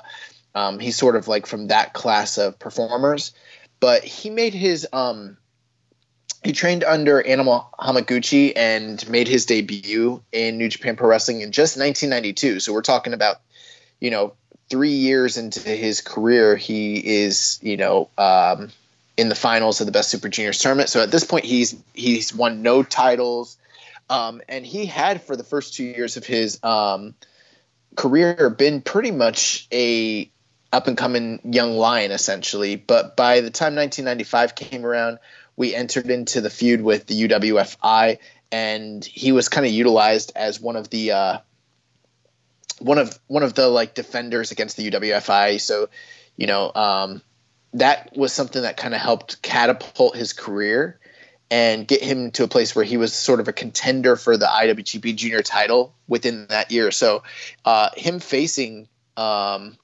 Wild Pegasus in the finals of this tournament is a, just another part of that story, but also a big sign of things to come for him because up to this point he hadn't won, you know, any titles or anything of that nature. He would go on to hold the J Crown. He would also go on to be the inaugural first ever WCW Cruiserweight Champion, who he actually won that title a year later in a in the a more famous match between Chris Benoit and Otani in the finals of a tournament for that. Uh, multiple time IWGP Junior Tag Team and Junior Heavyweight Champion, and most people would probably know him most recently as the president and competitor in Zero One. Nice. And uh, so we kind of already talked about Wild Pegasus last week, and you know at this point, Chris Benoit he's been in Japan for a little bit now, and kind of really making a name for himself uh, in this New Japan Junior Division. Finds himself in the finals once again here with Shinjiro Otani. So, uh, what do you think about this match? Well, before we talk about that, a couple things I just want to touch base on. So keep in mind with Benoit, we did talk about him, but real quick, he not only is coming off of the 1993 top of the Super Juniors win, but then he went on to win the uh, Super J, the first ever Super J Cup in 1994, going into this match. So it's like he's had two big tournament wins back to back, heading into this match. So um, not only that, I think he's working for WCW at this point. Like he's already no, he he hasn't made it there because he he starts working there in late '95. But you know, um, Benoit's already like very very well established, very well known when it comes to his placement within the standings in New Japan. And yeah, the fact that it's uh, Otani against Wild Pegasus, it's kind of a mismatch. Um, one other thing, I don't know if you noticed this, they are not headlining this card. I think this is one of the first ever Super Juniors where the the uh, Super Junior tournament finals is in the middle of the card. The, the headliner for this show was uh, Road Warrior Animal against uh, Keiji Muto.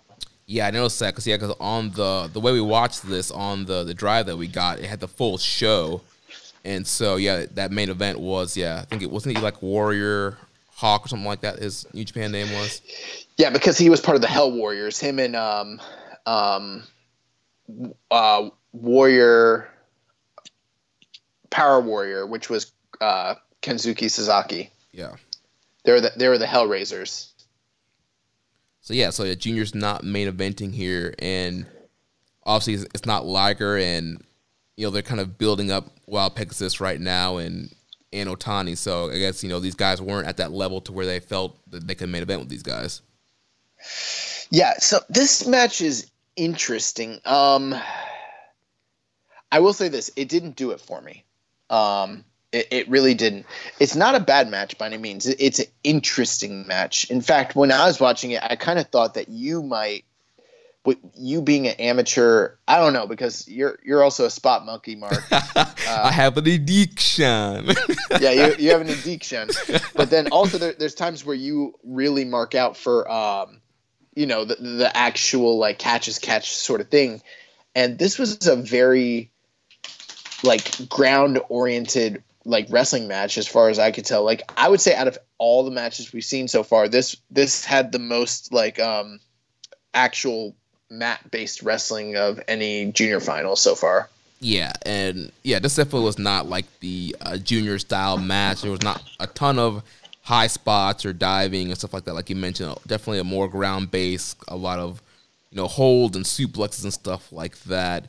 Uh, and, and overall, I thought it was fine. Overall, I went uh, three and a half for my rating. Um, the story of this match here, it was pretty much almost like a one one upsmanship.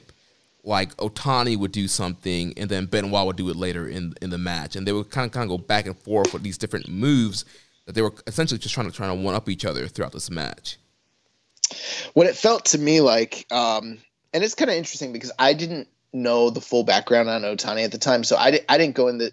To me, when I think of Otani, I think of him uh, in that fantastic match in December of this year at Starcade with uh, Guerrero. So I already knew he could go. You know what I mean? Mm-hmm. So I was I was like, oh man, like Benoit and Otani. I've also seen the match from '96, so I was like, this is probably gonna be really good. Uh, it didn't le- live up to my expectations, but when I was watching it, I was like, does it kind of feel like like uh Ben like this is like a really long extended young lion match? Yeah, That's what it came off to me like. Like um Otani got a lot of hope spots where he would do like, you know, big move, dive over the top rope, you know, senton, you know, drop kick, things like that. But then Benoit was like putting this guy in like figure fours and you know, camel clutches and lion. He put him in a freaking lion tamer at yeah, one point yeah. That was awesome. and um, you know, Ot- Otani would like fight out of this stuff and like go for a desperation German, and like he was fighting very desperate the whole time, and like he he would, he was hitting, like he needed to use the ring like the the space that was given him to like use his offense, whereas like, uh, you know. Wild Pegasus was kind of like trying to keep him grounded and keep him from doing all the springboard, you know, stuff, and and he, he was trying to submit him almost the entire match which was it was cool. It just wasn't super exciting. It wasn't bad by any means, but um, it, I mean, it was hard hitting. It was solid, like, but ultimately, it just felt like a really long, extended young lion match. Yeah, and I'm wondering too if this. I wonder how because I know this is a single block tournament, so they they did wrestle earlier in the tournament. I'm wondering how this match played out based on that first match. Like I'm wondering if it was same kind of structure, if Otani had more control during that matchup here, and Benoit learned from that match to this match. But I believe Benoit beat him in earlier in the tournament as well. I can find out. I think I saw that when I was uh, looking at cage match and getting stuff together for this for this tournament. Yeah, I, I don't know, but um, you know, the, the the match was really, like I said, it was really solid. But ultimately, uh, you know, when it's coming down, it does pick up. I guess what threw me off was this: it really starts picking up big time. It goes from being like a decent match to like the last four minutes are fantastic, and when, once it starts hitting that next gear, I'm like, oh, they're starting to turn it up, and then it ends, and it happens quick, and that's sort of the same thing that happened in the '93 match with uh, Wild Pegasus against El Samurai. Like that was another one that I, I thought like once it heated up, it kind of just ended abruptly.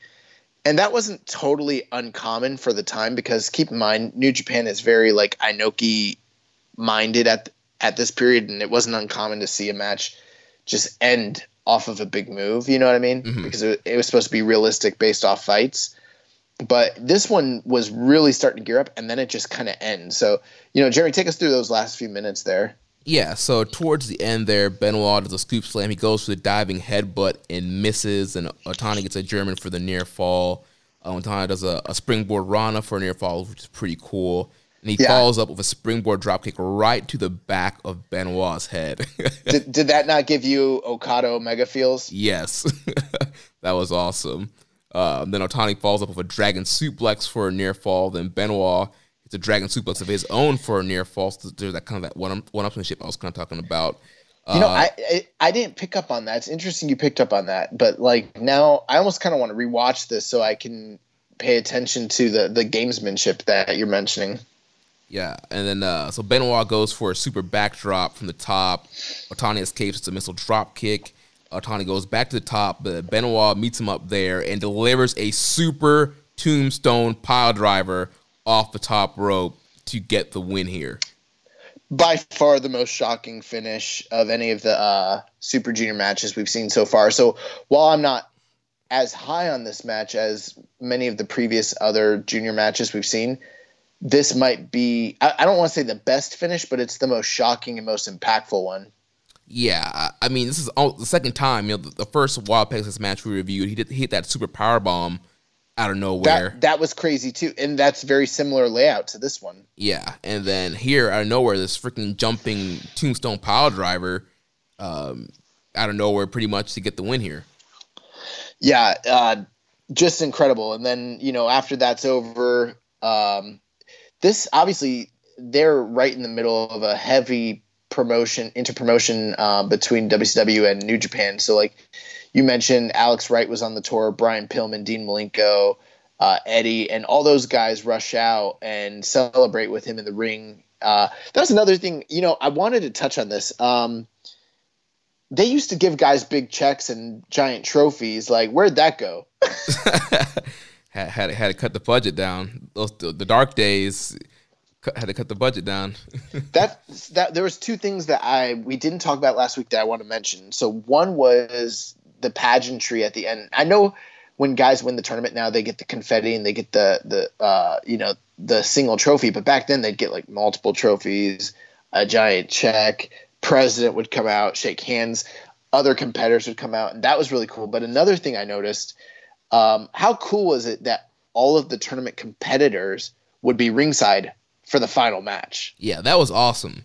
And it seems like they were kind of divided. So obviously, you, you had like the Gaijins are all like kind of cheering Pegasus, and then you, you know your your native guys, your, your New Japan guys were kind of cheering on Otani.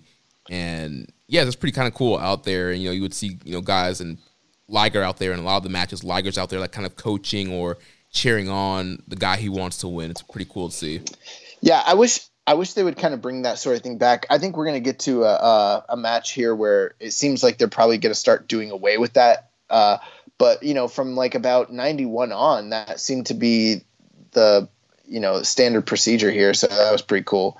Um, I went. I don't know. I, honestly, I, I was about three and a half on this match. Yeah, that's that's where I was at. Yeah, Uh, it, I wouldn't say go out of your way to watch it unless you really, really want to check it out. But like I mentioned before, these are not long matches. You know, these are all within a 30 minute time limit. I think this one was like 16, 17 minutes, something like that. It was pretty easy watching, honestly. yeah, it was on that level of the, the first match of Koshinaka and, and Hase. I like the Koshinaka Hase match better than this one. Mm. Believe it or not.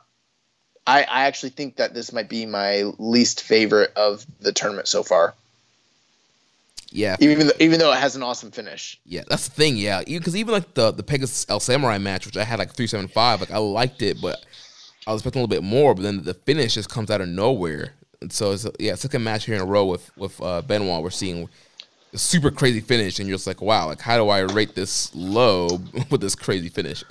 Well, well, let me tell you this: if it didn't have that crazy finish, I'm like three and a quarter on the match. yeah, same here.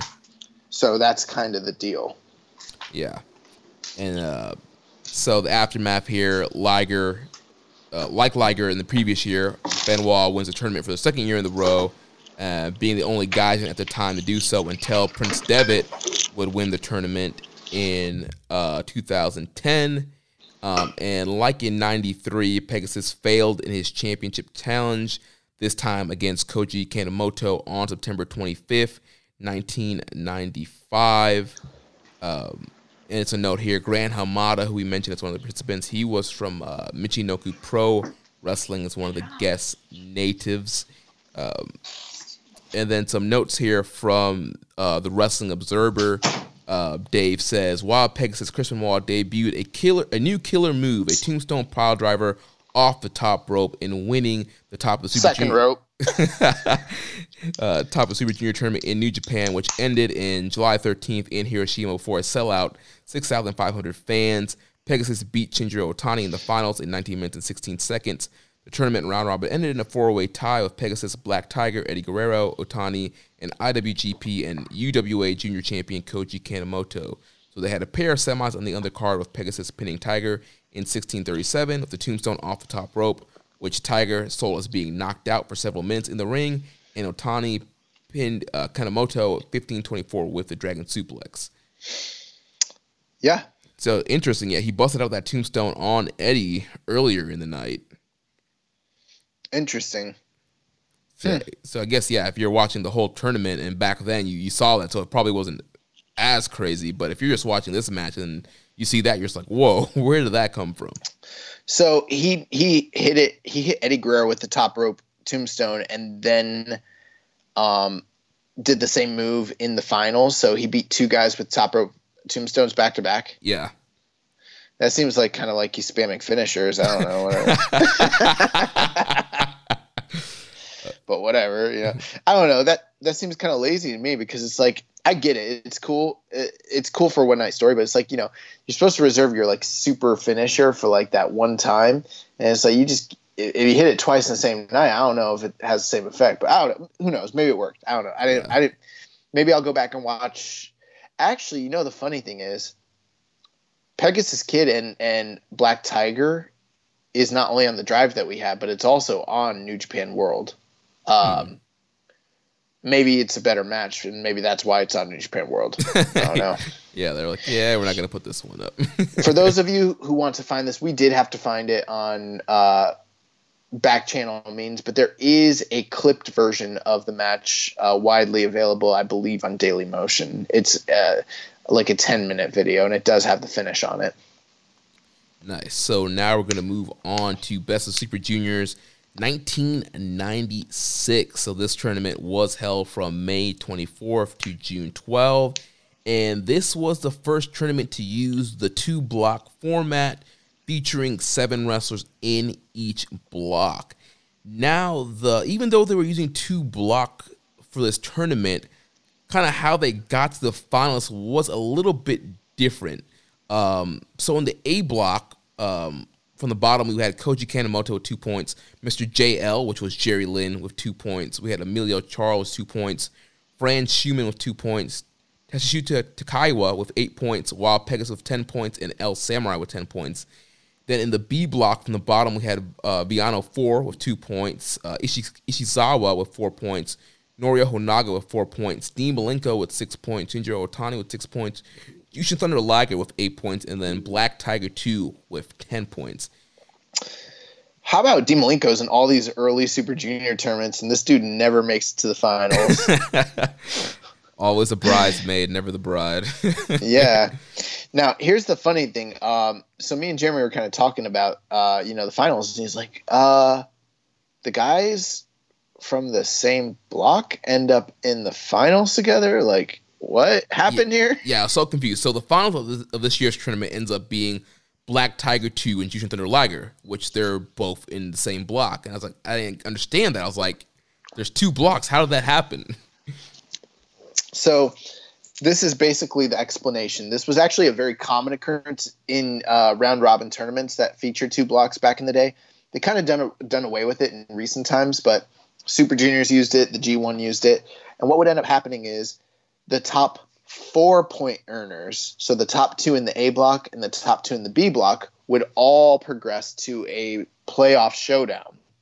And the way it would work is uh, the top point earner in A block would be A1. And then obviously the second person would be A2. And then same thing would happen in the B block. And they would have the top point earner in the A block face the number two guy in B block. And vice versa. They'd have the B block top guy face the second guy from A block.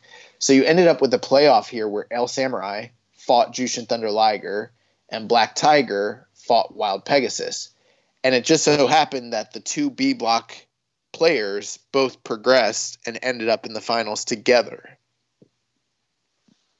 Yeah, so that was yeah. To me, it seems kind of convoluted to do it that way, but it, it is. And you know what? Sometimes to make it, um, you know, the thing is, like you would think it's always going to be pretty um, predictable. It's like obviously Liger and Tiger all are from the same block, right? So you wouldn't expect for them to face each other. Same thing with Samurai and Pegasus. So you would either think it was going to be Tiger versus Samurai or Pegasus against Liger because those are, you know, the the two ways that it should go. But in order for like a good booker to kind of like curb that anticipation, sometimes they would need to book two guys from the same block, which makes sense. But then it it's kind of a letdown.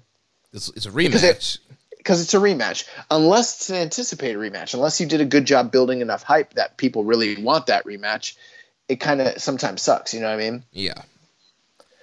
Um, I will say this though, I do know that the um, the Liger Tiger. We're going to review this match here in a second, but their match from earlier in the tournament is also it's very highly regarded. So I mean, obviously it's it's Eddie Guerrero and Jushin Thunder Liger. So Yeah. you know, any anytime those two guys got in the ring together. But uh, yeah, the first match they had in the tournament is considered to be a very very good match, and it's also widely uh, available online. Nice. So finals here, it's Jushin Thunder Liger versus Black Tiger 2. It's June 12th, 1996. We're at the Osaka Prefectural Gymnasium in Osaka, Japan. Um, so what do you think about this match? Well, before we get into it, just a brief background. Oh yeah, obviously, background on Black Tiger.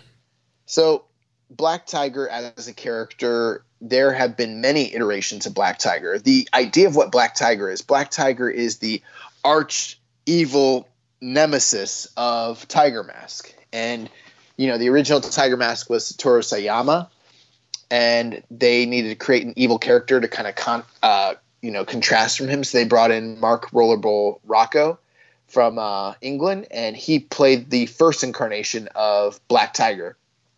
And even after uh, uh, Sayama left, and they ended up bringing in Misawa in All Japan to be the second Tiger Mask, um, Mark Rocco continued to play Black Tiger up into the 90s. But after he stopped portraying the Black Tiger uh, gimmick, they needed to create a second one, and that's where they bring in Eddie Guerrero. Um, Eddie Guerrero actually, well, obviously we all know, you know, anyone who's listening probably is very familiar with who Eddie Guerrero is.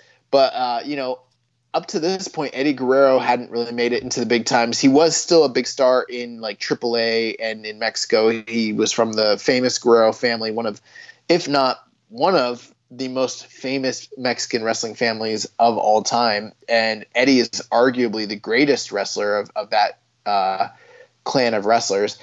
Um, by by the time 1995 comes around, though, he's already performing. He's had exposure in WCW. He's wrestling regularly in ECW on a national stage. Actually, we're in 1996, aren't we? Yeah.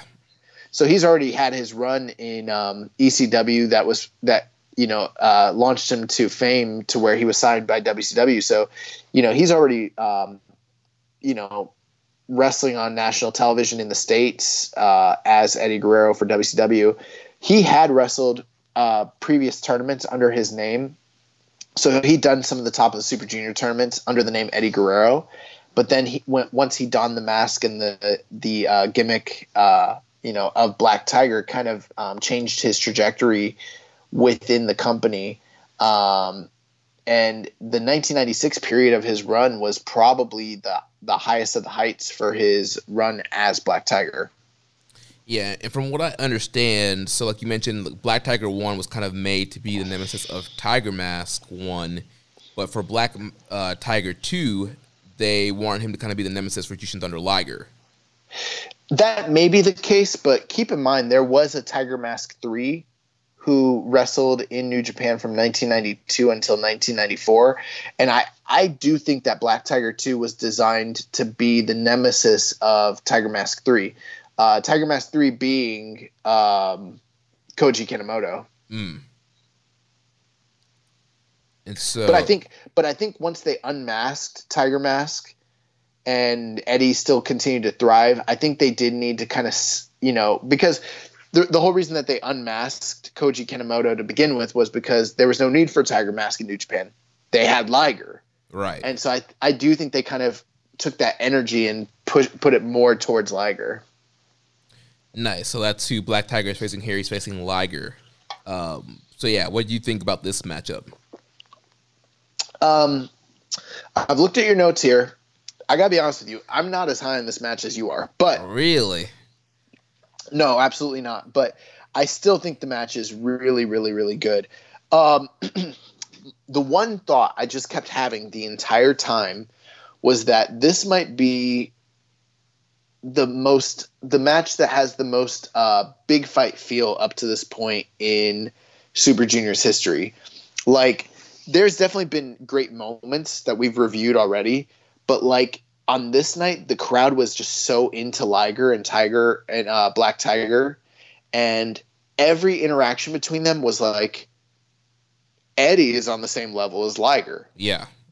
Anybody who who had fought Liger before this had to like basically in, in the Super Juniors finals had to like jump him and use nefarious means to beat him and like try to draw his ire and like cheat him and things like that.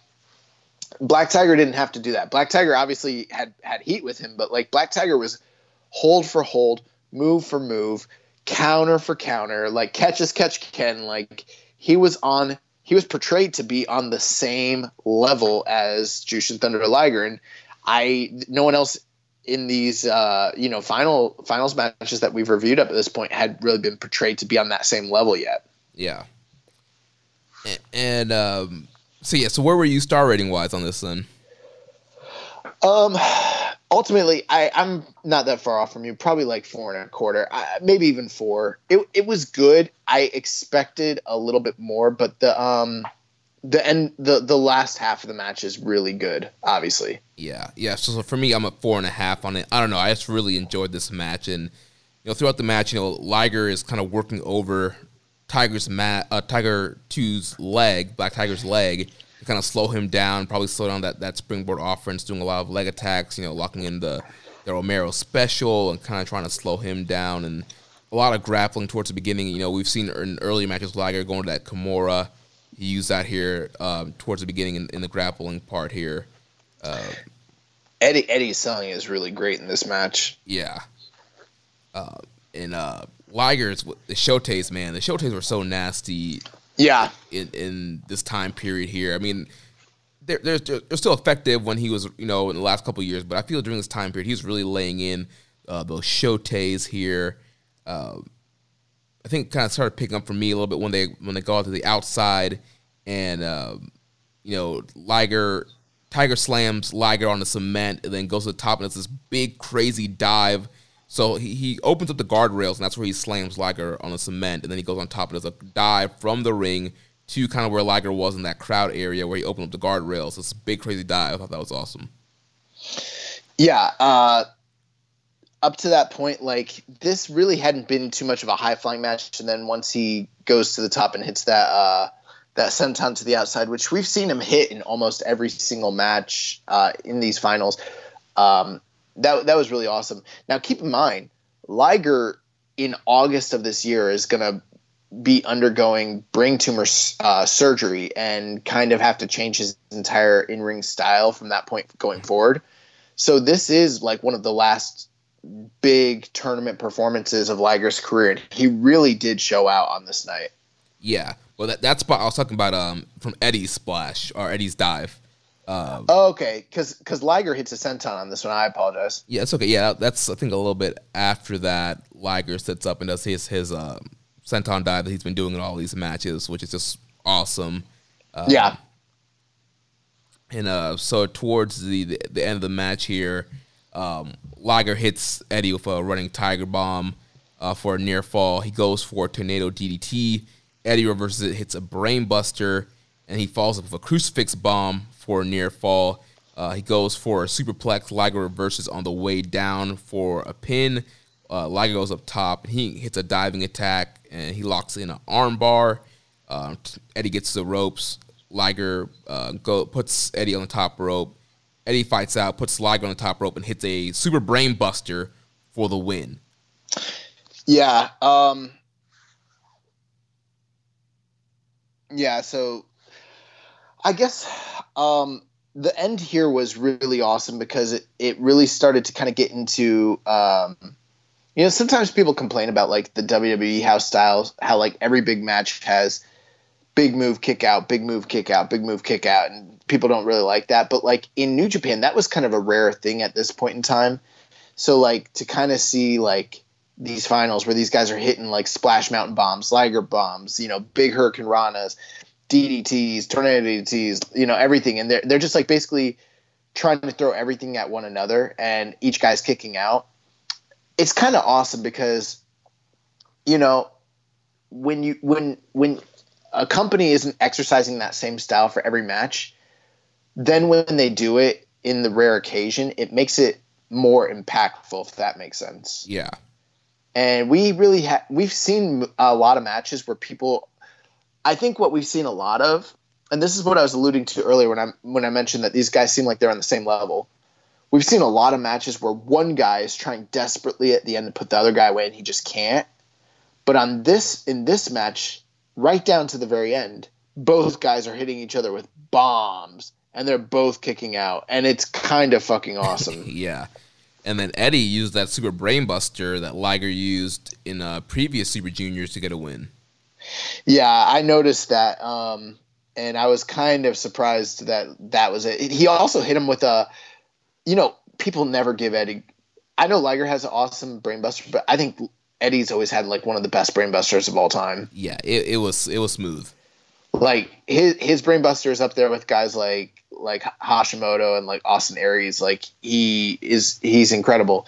Um, the the one knock I have in this match is just the early legwork was kind of boring to me, mm. and didn't really play much into the second half of the match. To be honest with you, yeah, and that was yeah. Even the beginning was kind of weird. So like he started working on the legs, um, and then he just yeah kind of abandoned it pretty early. Like he did the Romero special did some stomps on the legs, and after that, it was pretty much it. Like he's doing a normal like tilt a whirl backbreaker. He's going to abdominal stretches. He's kind of doing all this other stuff. You know, starts working on the arms with the Kimura, and then kind of kind of abandons the leg. Yeah, and that that was that was why I was a little low on this. Like the second half of the match, once it kicks into gear, it's very fantastic. But the early work was it wasn't bad. But when I consider the fact that it's Liger and Tiger, and what I know that they're capable of, and I've seen them you know produce this was just kind of a little beneath the level if that makes sense. Yeah. But overall still still incredible. I mean four and a quarter four four stars four and a quarter that's nothing to sneeze at especially 1996 yeah i don't know man. I was a, i was really high on this one by the time i watched i was four and a half on it. Um, and and and and maybe you're right. Maybe maybe i'm incorrect here. I mean that's you know it's subjective but uh, yeah. it's still it's a really good match. Yeah, we're pretty much in the same kind of range though. So yeah, really good match. Eddie and Liger. Um, you know, afterwards, um, Eddie would go on to unsuccessfully challenge the great Sasuke for the junior championship on uh, June seventeenth, nineteen ninety six. Um, there's a lots of notes here um, in the Observer from Dave. I'm not going to read through all, but just some of the stuff that I um, I do think Eddie Guerrero went on to win the title that year, though um, in 1996. Let me let me t- not not that title challenge, but I'm pretty sure as Black Tiger. Yeah. Oh no, I'm sorry. Yeah. So it, it looks like he did lose. I, am incorrect. My bad. no worries. Uh, so yeah. So some notes from Dave. So there's a lot of stuff on this year's tournament in some of the observers, but uh, just kind of pulling out some interesting stuff here. So Dave says overall, the top of the Super Junior tournament didn't seem to garner as much interest or draw the crowds as in years past because of lack of depth as compared with past years. None of the newcomers, Villano 4, Franz Schumann, Jerry Lynn, or Emilio Charles Jr., were pushed as threats for the top guys. And while the top guys are five or six of the top 20 wrestlers in the world, they have no new feuds or storylines and have been facing each other over, facing each other in, in every tournament for the past few years in addition, Koji Kanemoto, who would have added depth to the tournament, was injured and missed the entire tournament with Charles and Lynn, broken shoulder and shoulder separation respectively, were knocked out of action during the tour, leading to a lot of forfeit wins. Dave also goes on to say the tournament, which came off as something of a letdown this year due to numerous injuries, picked up in the final two days with what we've heard were excellent semifinals and a championship match. Um, and he mentioned that uh, they had a 6,650 sellout in Osaka with uh, Tiger pinning Liger using the Brainbuster. Um, so yeah, so yeah, and I like what he said here that it's Tiger's biggest win, uh, career win in Japan and probably anywhere else for that matter. Um, you know, and he said the win made sense on several levels as it gave credibility to Tiger in the scheduled IWGP Junior title match on June 17th and in the future title matches as well, as well as heats up a long term program with him and Liger. So, I mean, you know, in 1996, he's basically saying that this is the biggest win of Eddie Guerrero's career. anywhere, including AAA, including ECW, including WCW. Like this was the biggest career win he'd had at that point. Yeah, and I think too something we've seen with uh, the previous tournaments where once Liger kind of got on top of the throne, he, he needed competition, he needed program because he was a top star and pretty much nobody that had was kind of reaching his level. Um, and so creating this you know program here with Black Tiger having Tiger beat him, I think Tiger beat him twice in the tournament earlier in the B block. And so having Tiger kind of be dominant over him sets up a, a new challenger and a new feud for Liger this year. Well, they would have only faced once in the B block, I'm pretty sure, right? Yeah, that's what I'm saying. Like the the first B block match, I think Tiger won. And then, okay, because you said you said twice, and I was a little confused. Yeah, I meant like for their first matchup in the B block, and then this final match here. Oh yeah, so overall beat them twice. Yeah, absolutely. Yeah.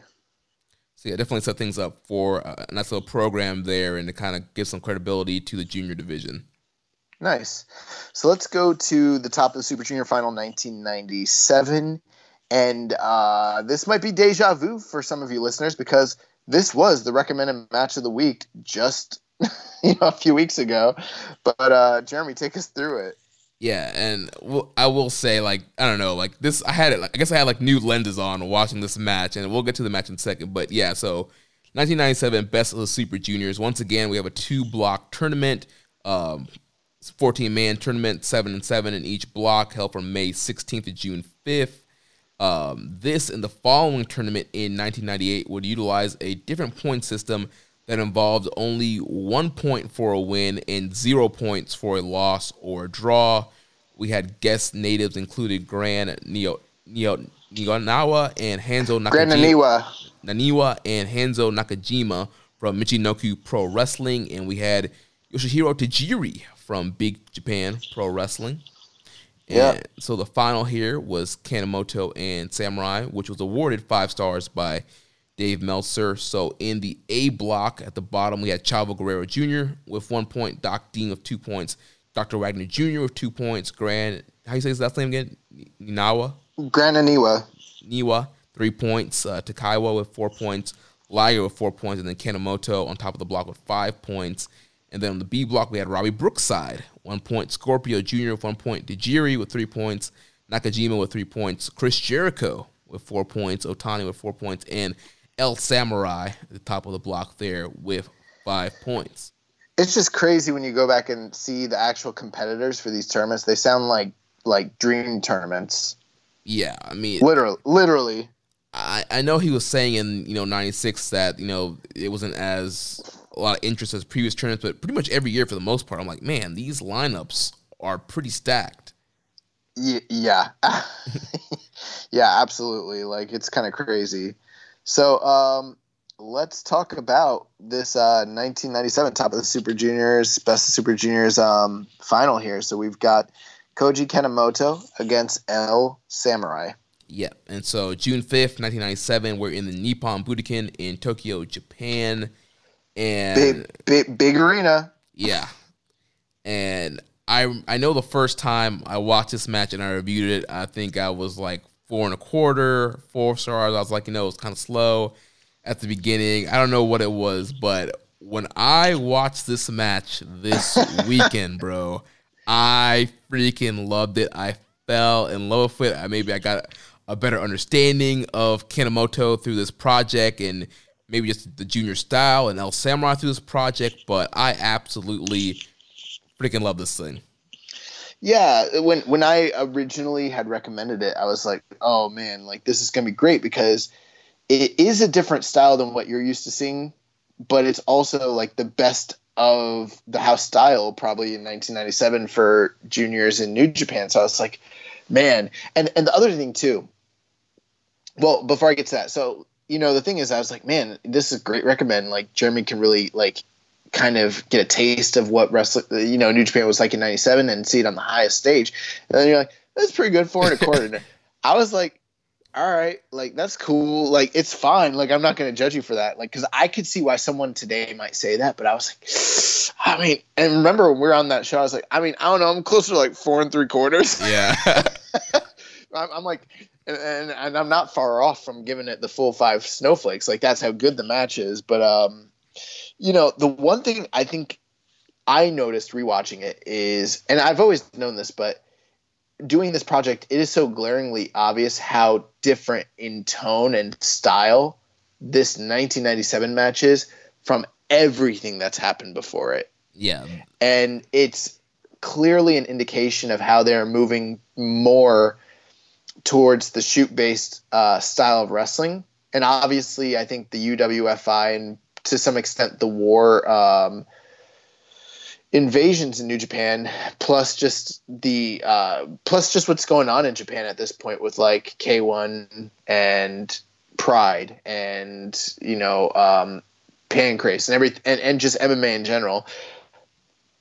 The entire tone of, of junior wrestling is starting to change away from the classical Liger, Eddie Guerrero, Malenko, you know, sort of style, and it's moving more towards this more hard hitting, more shoot based oriented uh, and that may or may not be a good thing. Like in some cases we're going to find out as we go along on this project. Some cases that's not a, it's not always a good thing. But in this match it kind of freaking ruled yeah and i i've just been falling in love with koji kanemoto because he's like the perfect mix of strong style grappling style and high flying like this guy Yeah. is like hitting you with these hard chops, kicks, and strikes, and then he's jumping up and doing a moonsault or doing a, corkscrew splash or corkscrew press. yeah is that what he does a corkscrew senton Yeah, cor- corkscrew senton. he does that all the time Yeah, and, and the, with ease, just bounces up on top rope, and it's like this guy was just like doing strikes. Like he's a strong style guy. Now he's you know flipping around like a flippy dude junior. Like what's going on here? yeah. Yeah. Now, one thing I noticed with this match, the first time we reviewed it, I had mentioned how I loved the ground exchanges. And the second time I watched it, I'll tell you what, the early ground exchanges, once I paid even more attention, I don't really like them until there's, there's, a, I'll tell you the moment when this match kicks into full gear for me.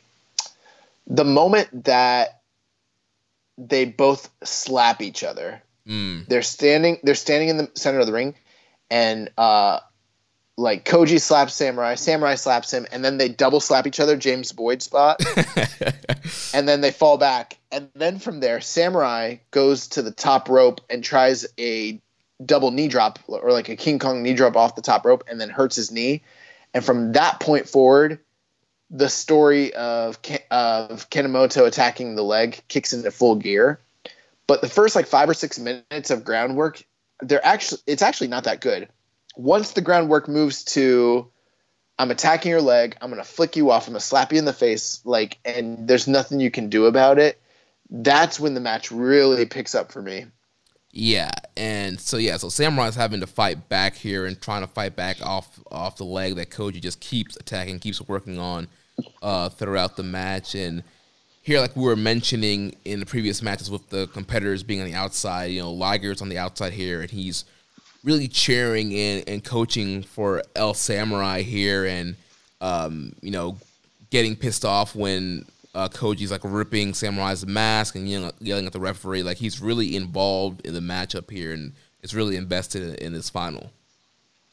Yeah, and obviously we've kind of touched base on like the the history of Liger and Samurai. They had a you know obviously a very famous uh, Super Junior final in 1992 where you know Samurai's mask was almost ripped off, and it's kind of funny how history sort of repeats itself in this match as um, Kanemoto rips the mask and almost rips it entirely off, and he's fighting like basically with his whole face exposed, which is exactly what happened in the 1992 match. Right.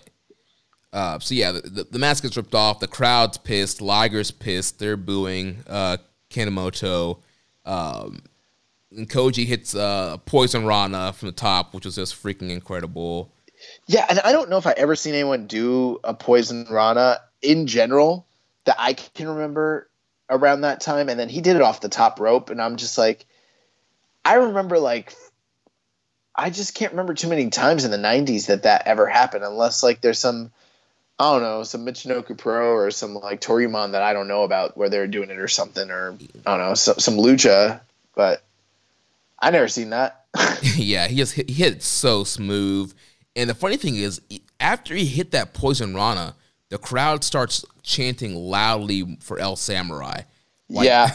Like you would think that Poison Rana they'd probably start chanting for Koji, but yeah, he hits the Poison Rana, and the crowd's starting to get even more behind El Samurai. It's because Kanemoto was such a dick the entire match. Like every time he'd put a leg lock or an ankle hold or figure four on, he's giving this guy the finger, slapping him in the face, and just doing little things to get under his skin. One moment I really love, Kanemoto is, or I'm sorry, uh, Samurai starting to mount a comeback, right? Mm-hmm. And his leg's been attacked. He's he's mounting a comeback. And he's kicking Kanemoto in the face, fucking hard, mind you. And then he uh, he t- he puts him in a tree of woe. So he has him in the corner, and he baseball slides with his bad foot into Kanemoto's face one time, and then he tries to do it a second time, and or maybe it's the third time. I can't remember, but uh, Kanemoto grabs the ankle and puts him in a freaking ankle lock from there. And I'm like, oh, this is this is next level shit right Yeah, here. I love that spot because what happened was earlier in the match, Koji had Samurai in a tree of woe. Yes, he was like face washing him and choking him with his foot. So then El Samurai was trying to get revenge. So he did the baseball slide, and then he started choking him with the foot. And that's when Koji grabbed the foot into the ankle lock.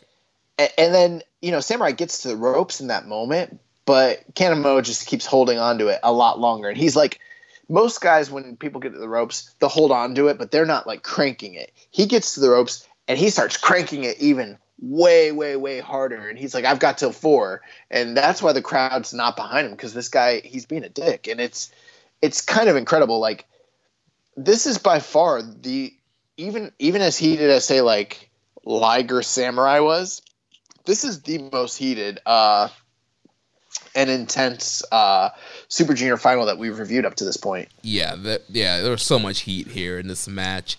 And so yeah, after the poison Rana, Koji he goes for a moonsault, but Samurai gets the knees up, and this is Samurai's kind of little comeback here. He hits two jackknife power bombs, gets an armbar.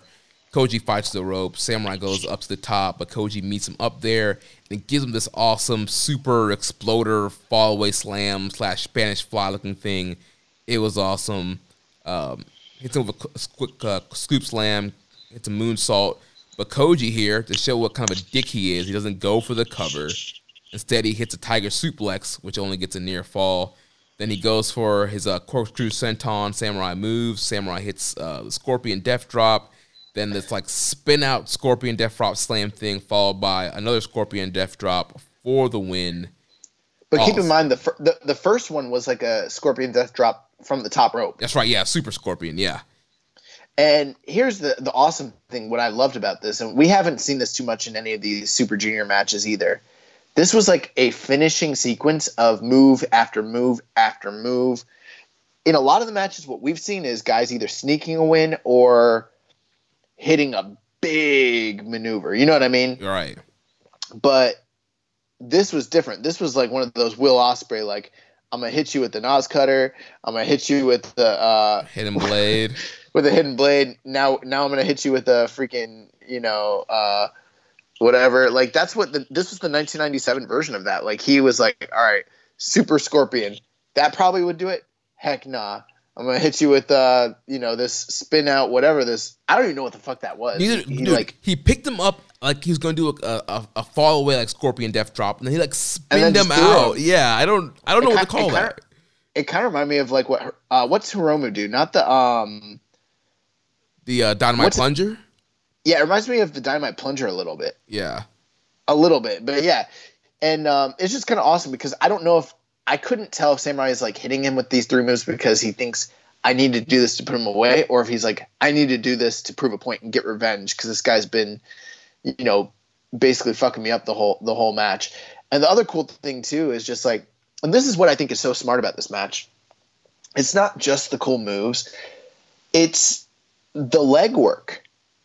I know like a lot of people complain about leg work, but when it's done right, it's it's important and it's incredible. And like Kanemoto fucked this guy's leg up so bad that every time Samurai is mounting a comeback, Kanemoto will do a very simple leg move. He'll do an ankle lock, and the crowd is like, "Whoa!" and they start freaking out because it's believable at this point that this guy is maybe done.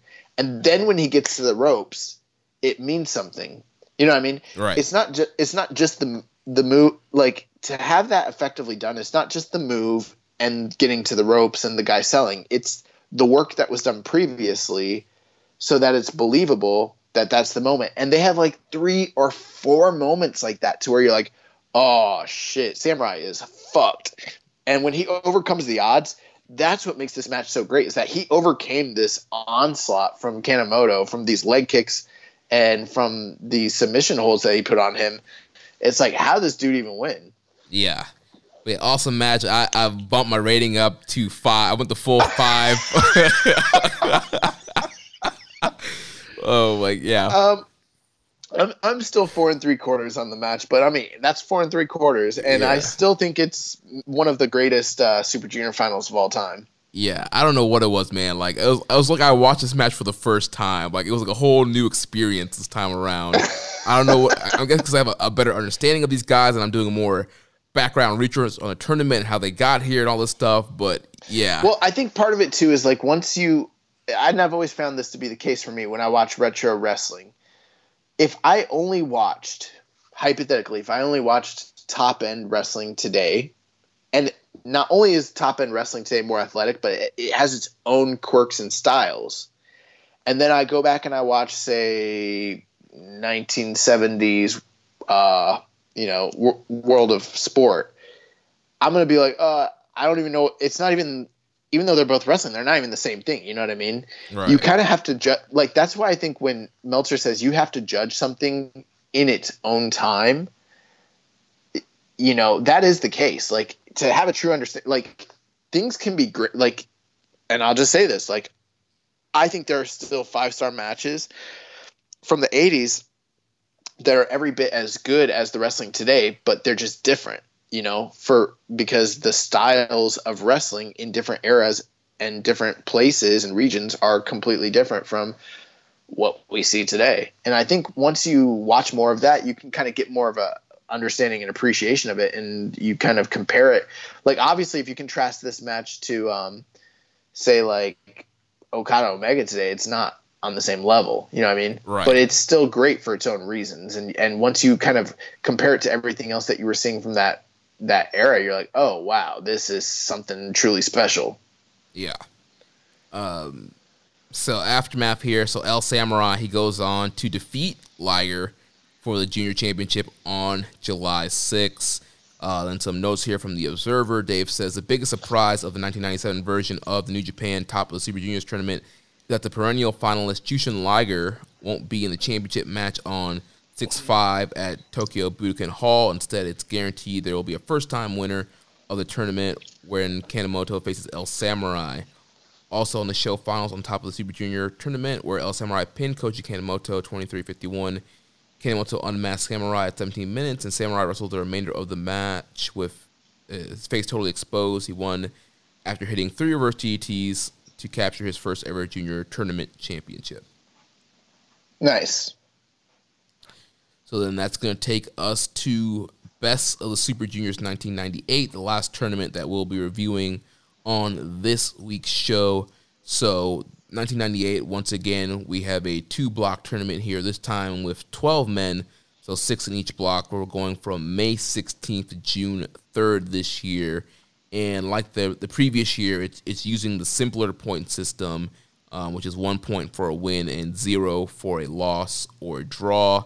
So in the A block at the bottom here, we had uh, Fukuda with one point, uh, with two points, Shinjiro Otani with two points, El Samurai with three points, Liger with three points, and Dr. Wagner Jr. with four points. And in the B block, we had uh, with one point, uh, Hayato with two points, El Felino with two points, Kendo Kashin with three points, Shiryu, Shiryu with three points, and then Koji Kanemoto with four points.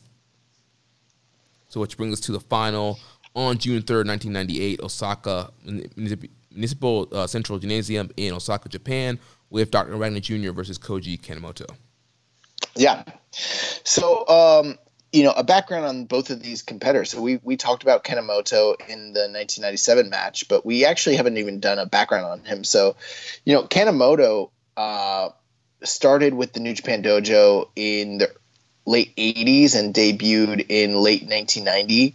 He was a judo practitioner all throughout high school and even um, won championships as a professional before being recruited by the dojo.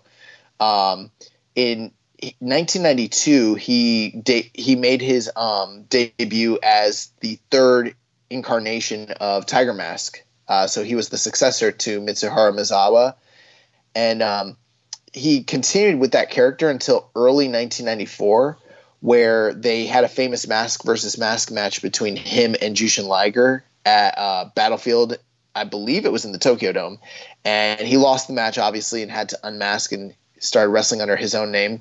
And he kind of left the high flying uh, version of his uh, move set at that point and started moving more into a shoot style based offense. He was trained in that art from uh, Kazuo Yamazaki, who'd also been in some of the early top of the Super Junior uh, um, tournaments here. So you know, he got really popular because he kind of combined what Jeremy talked about: scientific wrestling with hard strikes and judo, along with some mixing in some of his earlier high flying stuff from the Tiger Mask, and he's kind of like one of the most well-rounded juniors of the 90s.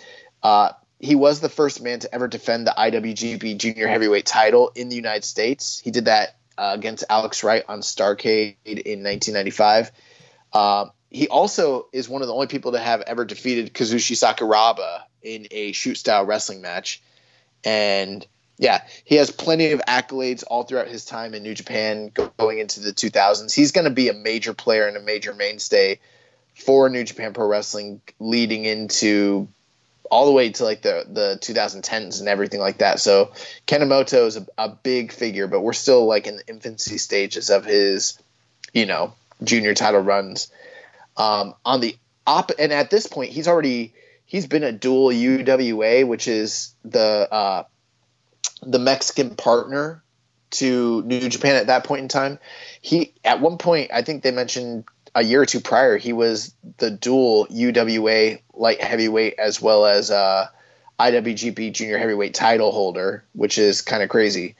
Um, with that being the case, the UWA, that's a good, that's a great time to talk about Dr. Wagner, uh, Dr. Wagner Jr. So Dr. Wagner Jr. is from a very famous um, lucha libre family. Um, as you know, we talked about that with Eddie Guerrero. It kind of seems to be like once a family goes into the wrestling business over there, it kind of becomes a, a way of life for them. Yeah.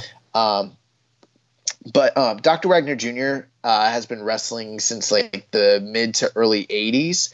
Uh, he made his um, debut. He'd already been wrestling, but he made his debut under the Dr. Wagner Jr. name in 1987, and he started wrestling for the UWA. At the time, the two biggest companies, see, AAA didn't for those of you that don't know, they didn't start until 1993. So the two big players in Mexico at this time were EMLL, which would become CMLL, and the U- the Universal Wrestling Association, which was like UWA. And um, UWA was like headlined by such famous wrestlers as like El Canek, Fishman, guys like that. And Dr. Wagner Jr. became a major star over there. Um, he won their UWA World Junior Heavyweight title and throughout his career, he'd be one of the most successful uh, lucha libre personalities. He won almost every title in AAA, including their Mega Championship. He went to CMLL and won almost every title there, including their uh, World Light Heavyweight title, which is like their main title. Um, he's also been an NWA World Light Heavyweight Champion. He's also been a, a IWGP Junior Heavyweight Tag Champion. Um, so I mean, he's very, very, very famous uh, lucha libre uh, star. But um, what year are we in? 1998. Yep. Uh, so in 1998, at that point, UWA wasn't doing so hot. AAA was around; they were kind of taking over. So CMLL and UWA were kind of like forming a partnership, and I think eventually CMLL was going to take over UWA. And Wagner had been wrestling in Japan going back to the to like '88, but he really hadn't gotten any big like pushes or big runs or anything like that. He did participate in the previous year's Super Juniors with uh, some limited success, and then suddenly in 1998, he's in the finals of the tournament, which kind of comes from out of nowhere. So tons of success in Mexico, but this is the biggest stage he's ever been on when it comes to Japanese wrestling. Yeah, and it's funny. Like the the, the first thing I noticed with, with Wagner here, like he, he does not look like a junior. He's not a junior. Like literally, when the first thing I thought when I watched this, I was like, you know, what's funny. Uh, he actually wrestles under the name Rey uh, Wagner now because he lost his mat his uh, he lost his mask in 2017. Yeah, uh, to Psycho that. Clown. Yeah, and now he's King Wagner, but uh, he looks more like a junior now. He's in better he's in better shape in 2020 than he was in 1998. Swear to God. Yeah, dude. I saw this. I was like, now I see why Josh was always talking about Ishii being in the junior division because he, yeah, he look he's built like almost like Wagner. So obviously Wagner has a little bit of a better better like body build, but like Wagner is not a freaking junior. I was like the IWGP need to check the scales here. Like something something was uh, something was up here. Like this guy was not a junior. There was there was a Mexican benefactor that was paying off the IWGP to get this man, you know, in positive standings because there's no way. I think their uh, weight limit's 220 I'm pretty sure. And there's no way Dr. Wagner Jr. was 220. nah, dude, that man. no way. Yeah, dude, guy was huge. Um, and I, I, liked his uh, his little like CMLL NWO shirt. Yeah. Oh yeah, that shirt was. You know what? I'm glad you brought that up because I, as soon as I saw, it, I was like, I want to remember to ask Jeremy, like, yo, how can we get those CMLL shirts? Like, those, those shirts are hard. Yeah, I don't know where anybody has selling any of those, but Yo, yeah. they're fucking awesome. um, yeah, I, I, don't know. I thought I found that that was funny. We should make a keeping it strong style shirt that's NWO. should. That'd be cool. That should be our next design. We'll sell it on Pro Wrestling Tees. Let's do it. All but right. uh, yeah, this is a match that um, I enjoyed a lot, but I wasn't sure. I, I see your notes now, and I see that you really love this match, but I wasn't sh- watching it. I was like, dude, I don't know what Jeremy's going to think of this match. Yeah, I, I loved it. Yeah, I went uh, four point seven five on this thing. Uh, I thought it was a, a, great back and forth match here, and very interesting. You know, Koji Kanemoto kind of coming off the last final where he was kind of like the dickhead heel, and here he was almost the, the babyface, kind of defending Japan here uh, against the foreigner in Dr. Wagner Jr. Yeah. Um, am I correct in saying this is the longest Super Junior final of all time up to that point? I believe so, yeah. It felt like it was. It was, it was pretty long. Uh, I think it was like 25, 26 minutes, something like that, which is pre- uh, pretty lengthy for them. And, um, dude, Wagner Jr. kicked the shit out of Koji Kanemoto. I'm did. talking bad, yeah, bro. Got, got all simpy on this man. Dude, not only was he using his size to like do power moves and slam this dude, but he was also using his like uh, unorthodox like Mexican submission Llaveo style like uh, holds mm-hmm. and the whole and just tying this dude up in knots like like Zack Sabre style, bro. Like um, every time like Koji tried to get something, and you know what? That's what I want. That was the one point when I was watching this. I wanted to remember to mention this. This seemed to be the stark contrast for most of the match between Mexican style wrestling and Japanese style wrestling. Now I know it's kind of lazy to like draw that comparison anytime you see like a luchador against like you know a strong style practitioner. But the reason I mention that is because it reminds me of a lot of the famous matches that like when Canek would come over and, and wrestle in New Japan, or like when uh, Mil Mascaras would go to All Japan and, and fight some of their guys, there was always this kind of like stark contrast to the type of offense and the type of style that the, the guys would uh, practice. And you kind of saw that really exemplified here. Like every time Kanemoto tried to get going, it was hard strikes, it was high flying, it was like very stiff. And then with um, Wagner, it was, you know, a lot of like fluid movement, a lot of like rolling into like various submissions and like um even though like he was integrating some of the strikes and stuff, it was power moves, it was high flying, it was it it was just like a tale where you could see these two wrestling styles in very stark contrast to one another. Yeah, and you know we talked about you know Koji Kanemoto kind of being all encompassing with the strong style and the high flying. Um, for me, one thing I loved it, it seemed like he was kind of trying to do a little bit of lucha in the beginning. There was a spot where he so like Wagner has him down the, like the test of strength like pin in position thing. Oh yeah, the monkey flip. Yeah, he probably does a monkey flip, and Wagner just looks shook after that. He's like, "Where this guy learn to do this this lucha monkey flip from?" um, the the thing that was there were some things I do want to criticize about the match though. Okay. Um, I think Kanemoto was very fantastic as the underdog babyface because he he for for a good portion of the match he plays the the face in peril almost like perfectly. But every time he would start firing back up, I don't know if it was because he was on like fighting from underneath the whole time. When he would start to get his hope spots, he was fucking stuff up like real bad. There's even one point where uh, he dropped himself on his head on accident. Do you do you remember yeah, that? yeah, that was kind of weird. Yeah, so he had some botches. They didn't ruin the match for me or anything, but um, there was that. Like, there were like three or four times where he had some botches where he kind of messed things up, and then Wagner Jr.'s um, like him being on top so heavy. It it's what made it was the story of the match, but it got to a point where like he keeps hitting these huge, huge finishers on Kanemoto.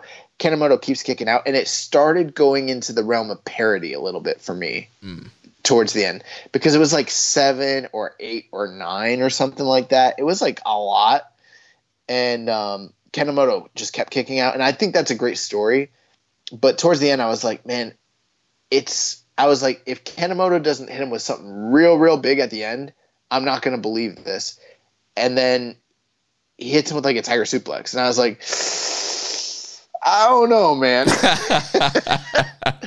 I still really like the match a lot. I'm I'm still like, these are just my my criticisms. I'm still like four and a half on it. I think it's one of the best Super Juniors up to that point uh, for the finals. But uh, those were the things that I was like, I don't know.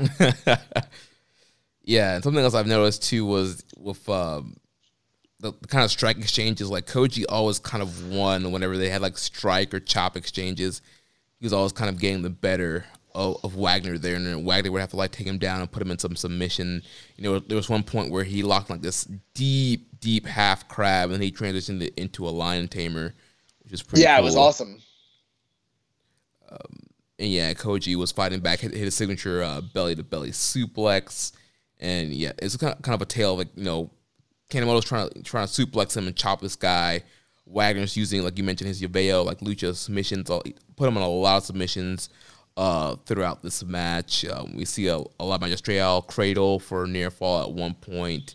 Uh, there's a there's a spot where Wagner he scoops on he hits this huge body splash like Jimmy Snuka style, like just straight up. He, he hits him with as a heavyweight. He hits him with the uh, top rope splash onto a junior. Yeah. Let, us just say what it was.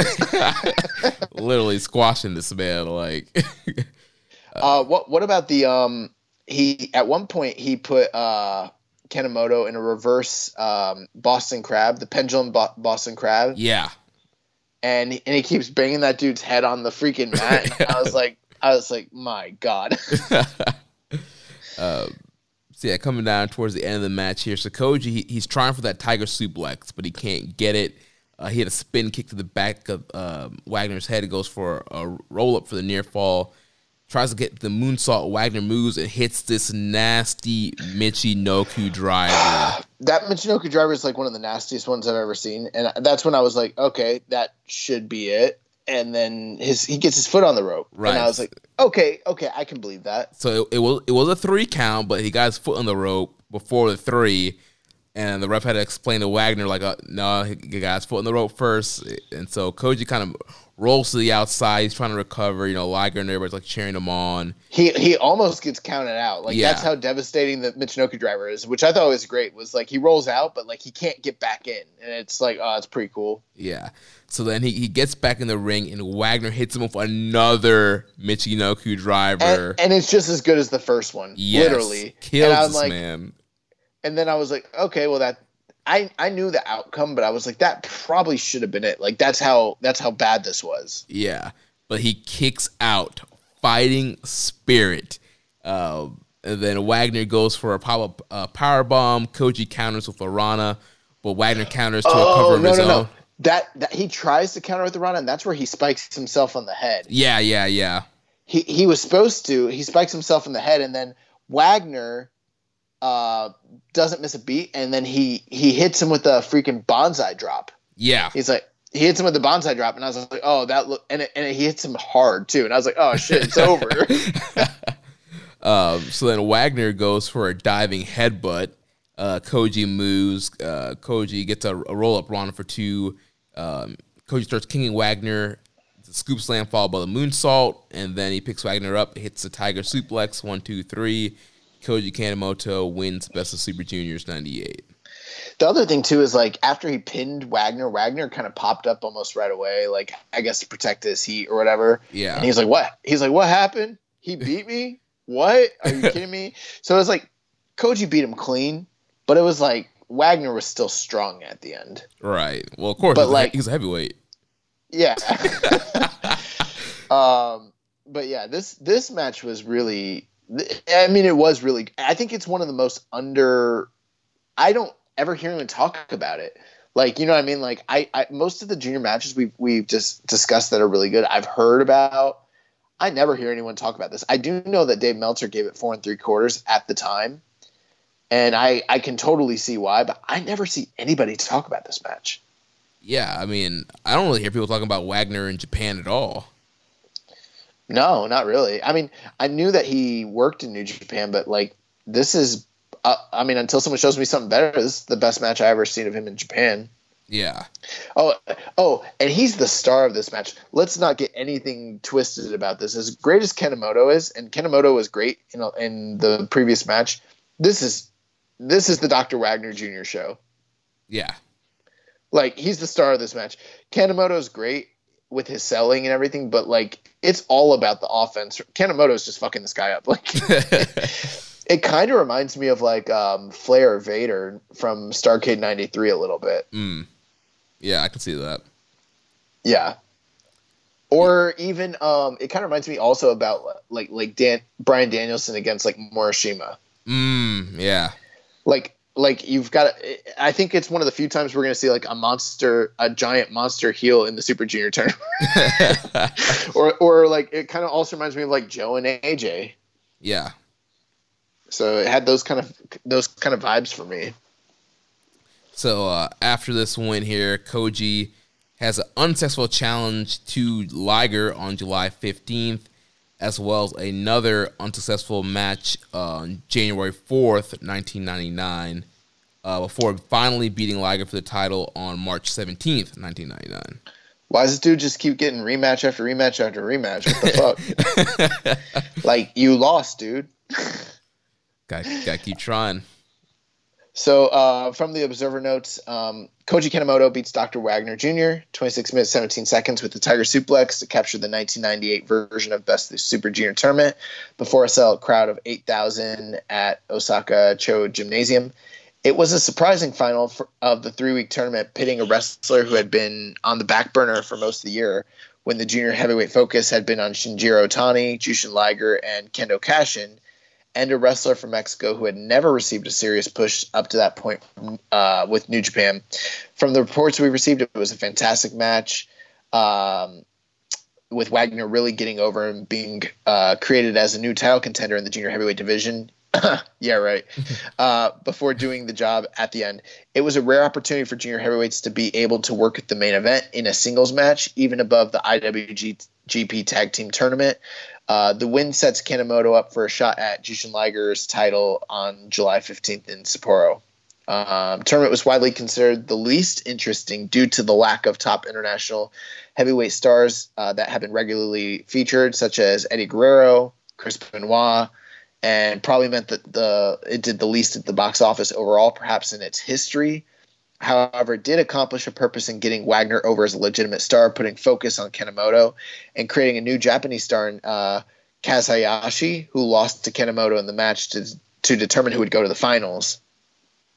And uh, that is pretty much it on these notes, huh? Yeah, then that's just kind of talking about that last paragraph, just talking about kind of the post match there a little bit. Okay. Yeah. So yeah, so interesting stuff here. Um, and do you have any final thoughts on this 1998 Super Junior match? Overall, really enjoy the match. Like I said, I was uh, 4.75 on it. Uh, great story of Wagner just kind of being this, you know, bigger, bruising kind of heel, using submissions and a little, a little bit of high flying to kind of get control of Koji. Koji having to fight back and be the undercut, the underdog, the baby face, and coming back. Yeah, I think um, obviously we saw some really great stuff on the first um, the first week of the final countdown.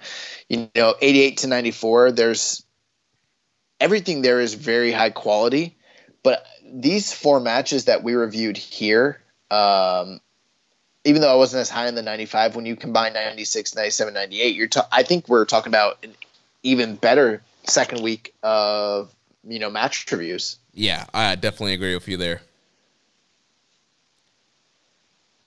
So awesome. Um, and I will say this though, I have a strong feeling that because Kendo Kashin is in that 1999 final, I haven't seen it yet. I bet you if we reviewed that, we might not be talking about this being overall better than the first week. there, there's a reason why we can't find that match. I'm just saying. Uh, right. That's going to do it for uh, the second week of uh, the final countdown. Yeah, week two in the books. So one last dude, I, am loving this stuff. Yeah, dude, this is all, I'm really enjoying this, man. I'm loving kind of going back and learning more about these guys and watching some of these classics. Also, if you guys are listening along, I highly encourage you to watch these matches as well, and then get back to us and you know, uh, you know, dialogue with us about it because we we want to hear from you guys. Yeah, if you need help finding the matches, uh, hit us up and we'll help you out there. But uh, last thing here, recommended match of the week. So first of all, did you get a chance to watch my recommendation of Omega and Balor? I did, and was I supposed to love this match? Um, I mean, it was. I thought it was pretty good. It wasn't like five star fair or anything, but I thought it was a pretty good match. Oh, okay, I think that this is an extremely interesting historical match, but I don't think it's a very good match. Um, I'm like three and a half, and I'm being a little generous when I say that. As far as like match ratings, um, I thought it was good. I mean, it was fine. It, it, it was definitely interesting to kind of see these two guys at a different time in their careers face off with one another. And um, they did some stuff that was like pretty cool, but overall, the match itself was kind of, I would call it lower tier, to be honest with you. Like, I expected a lot more knowing where these two guys were in their career. And also having seen the great Apollo you know 55 Apollo Go-Go matches against uh, the Golden Lovers. Those are some of the best junior tag title matches ever. so I was really expecting a lot more, but you know, I'm not like mad that I watched it. I think it's interesting to kind of see where these two guys were, both being like future leaders of the Bullet Club and what they would mean to the wrestling industry long term. It, it, it's still really, really, really interesting. But um, you know, I, am like three and a half on it, honestly. Yeah, I think I was like three and a half, three seven five is where what I was kind of on it. I can't go three seven five on that. All right, so uh, what's uh, but, the recommended match for this week? Okay, you know what? I, I had a few different matches in my mind. I am going to recommend to you. Let me see here because I want to give you the right date. Um, what? Who? The guy that used to? Okay, I've got his name. Okay, April first, nineteen eighty-two. Tiger Mask. This Tiger Mask one versus Stephen Wright. Stephen Wright is the father of Alex Wright from WCW fame. Um, Stephen Wright wrestled all over Europe uh, under the name Bull Blitzer. And very, very rarely under his name Stephen Wright. There's very little tape on him. And I just want to say this is one of the it, it's one of the most shocking junior matches of the 1980s in New Japan. It's on uh, World. It's on World. Nice. It's like tw- it's like 20 minutes, and um, you you're about to see someone like f- fucking just outclass Satoru Sayama in 1982. wow. Yeah, All yeah, right. it's, it's it's pretty cool. That's the recommended match of the week, ladies and gentlemen. Next week, we will be back with all the latest news and another final countdown segment. If you enjoyed today's show, please consider making a don- donation by visiting socialsuplex.com and click on the donate button under the Keeping It Strong Style logo. Make sure you check us out on social media. The show is at KI Strong Style. You can also follow us at Social Suplex. I'm at Jeremy L. Donovan on Facebook. We are facebook.com slash social suplex and facebook.com slash group slash wrestling squared circle. On Instagram, we are at social suplex. On Reddit, I'm the pro black guy. Josh is keeping it strong style. You can also email me, Jeremy at socialsuplex.com. Also, check out our Discord server, Social Suplex. Check out all the other shows on the Social Suplex Podcast Network. On Sundays, we have One Nation Radio, hosted by Rich Latta and James Boyd. On Wednesdays, we have the Ricky and Clive Wrestling Show from Scotland. Every other Wednesday, our podcast dedicated to independent wrestling. Grown Men Watch This Shit, hosted by Jeremy Tate and Chris Bryan. On Fridays, we have Get in the Ring with Danny and Beast Mike. And on Saturdays, we have All Things Elite with Floyd Johnson Jr., Amy O, and Tiffany. Don't forget to subscribe and leave a rating and review. We will catch you next week on Keeping It Strong Style, the ace of podcasts. Help us find these matches. Thank you for listening to Keeping It Strong Style. We'll see you next time.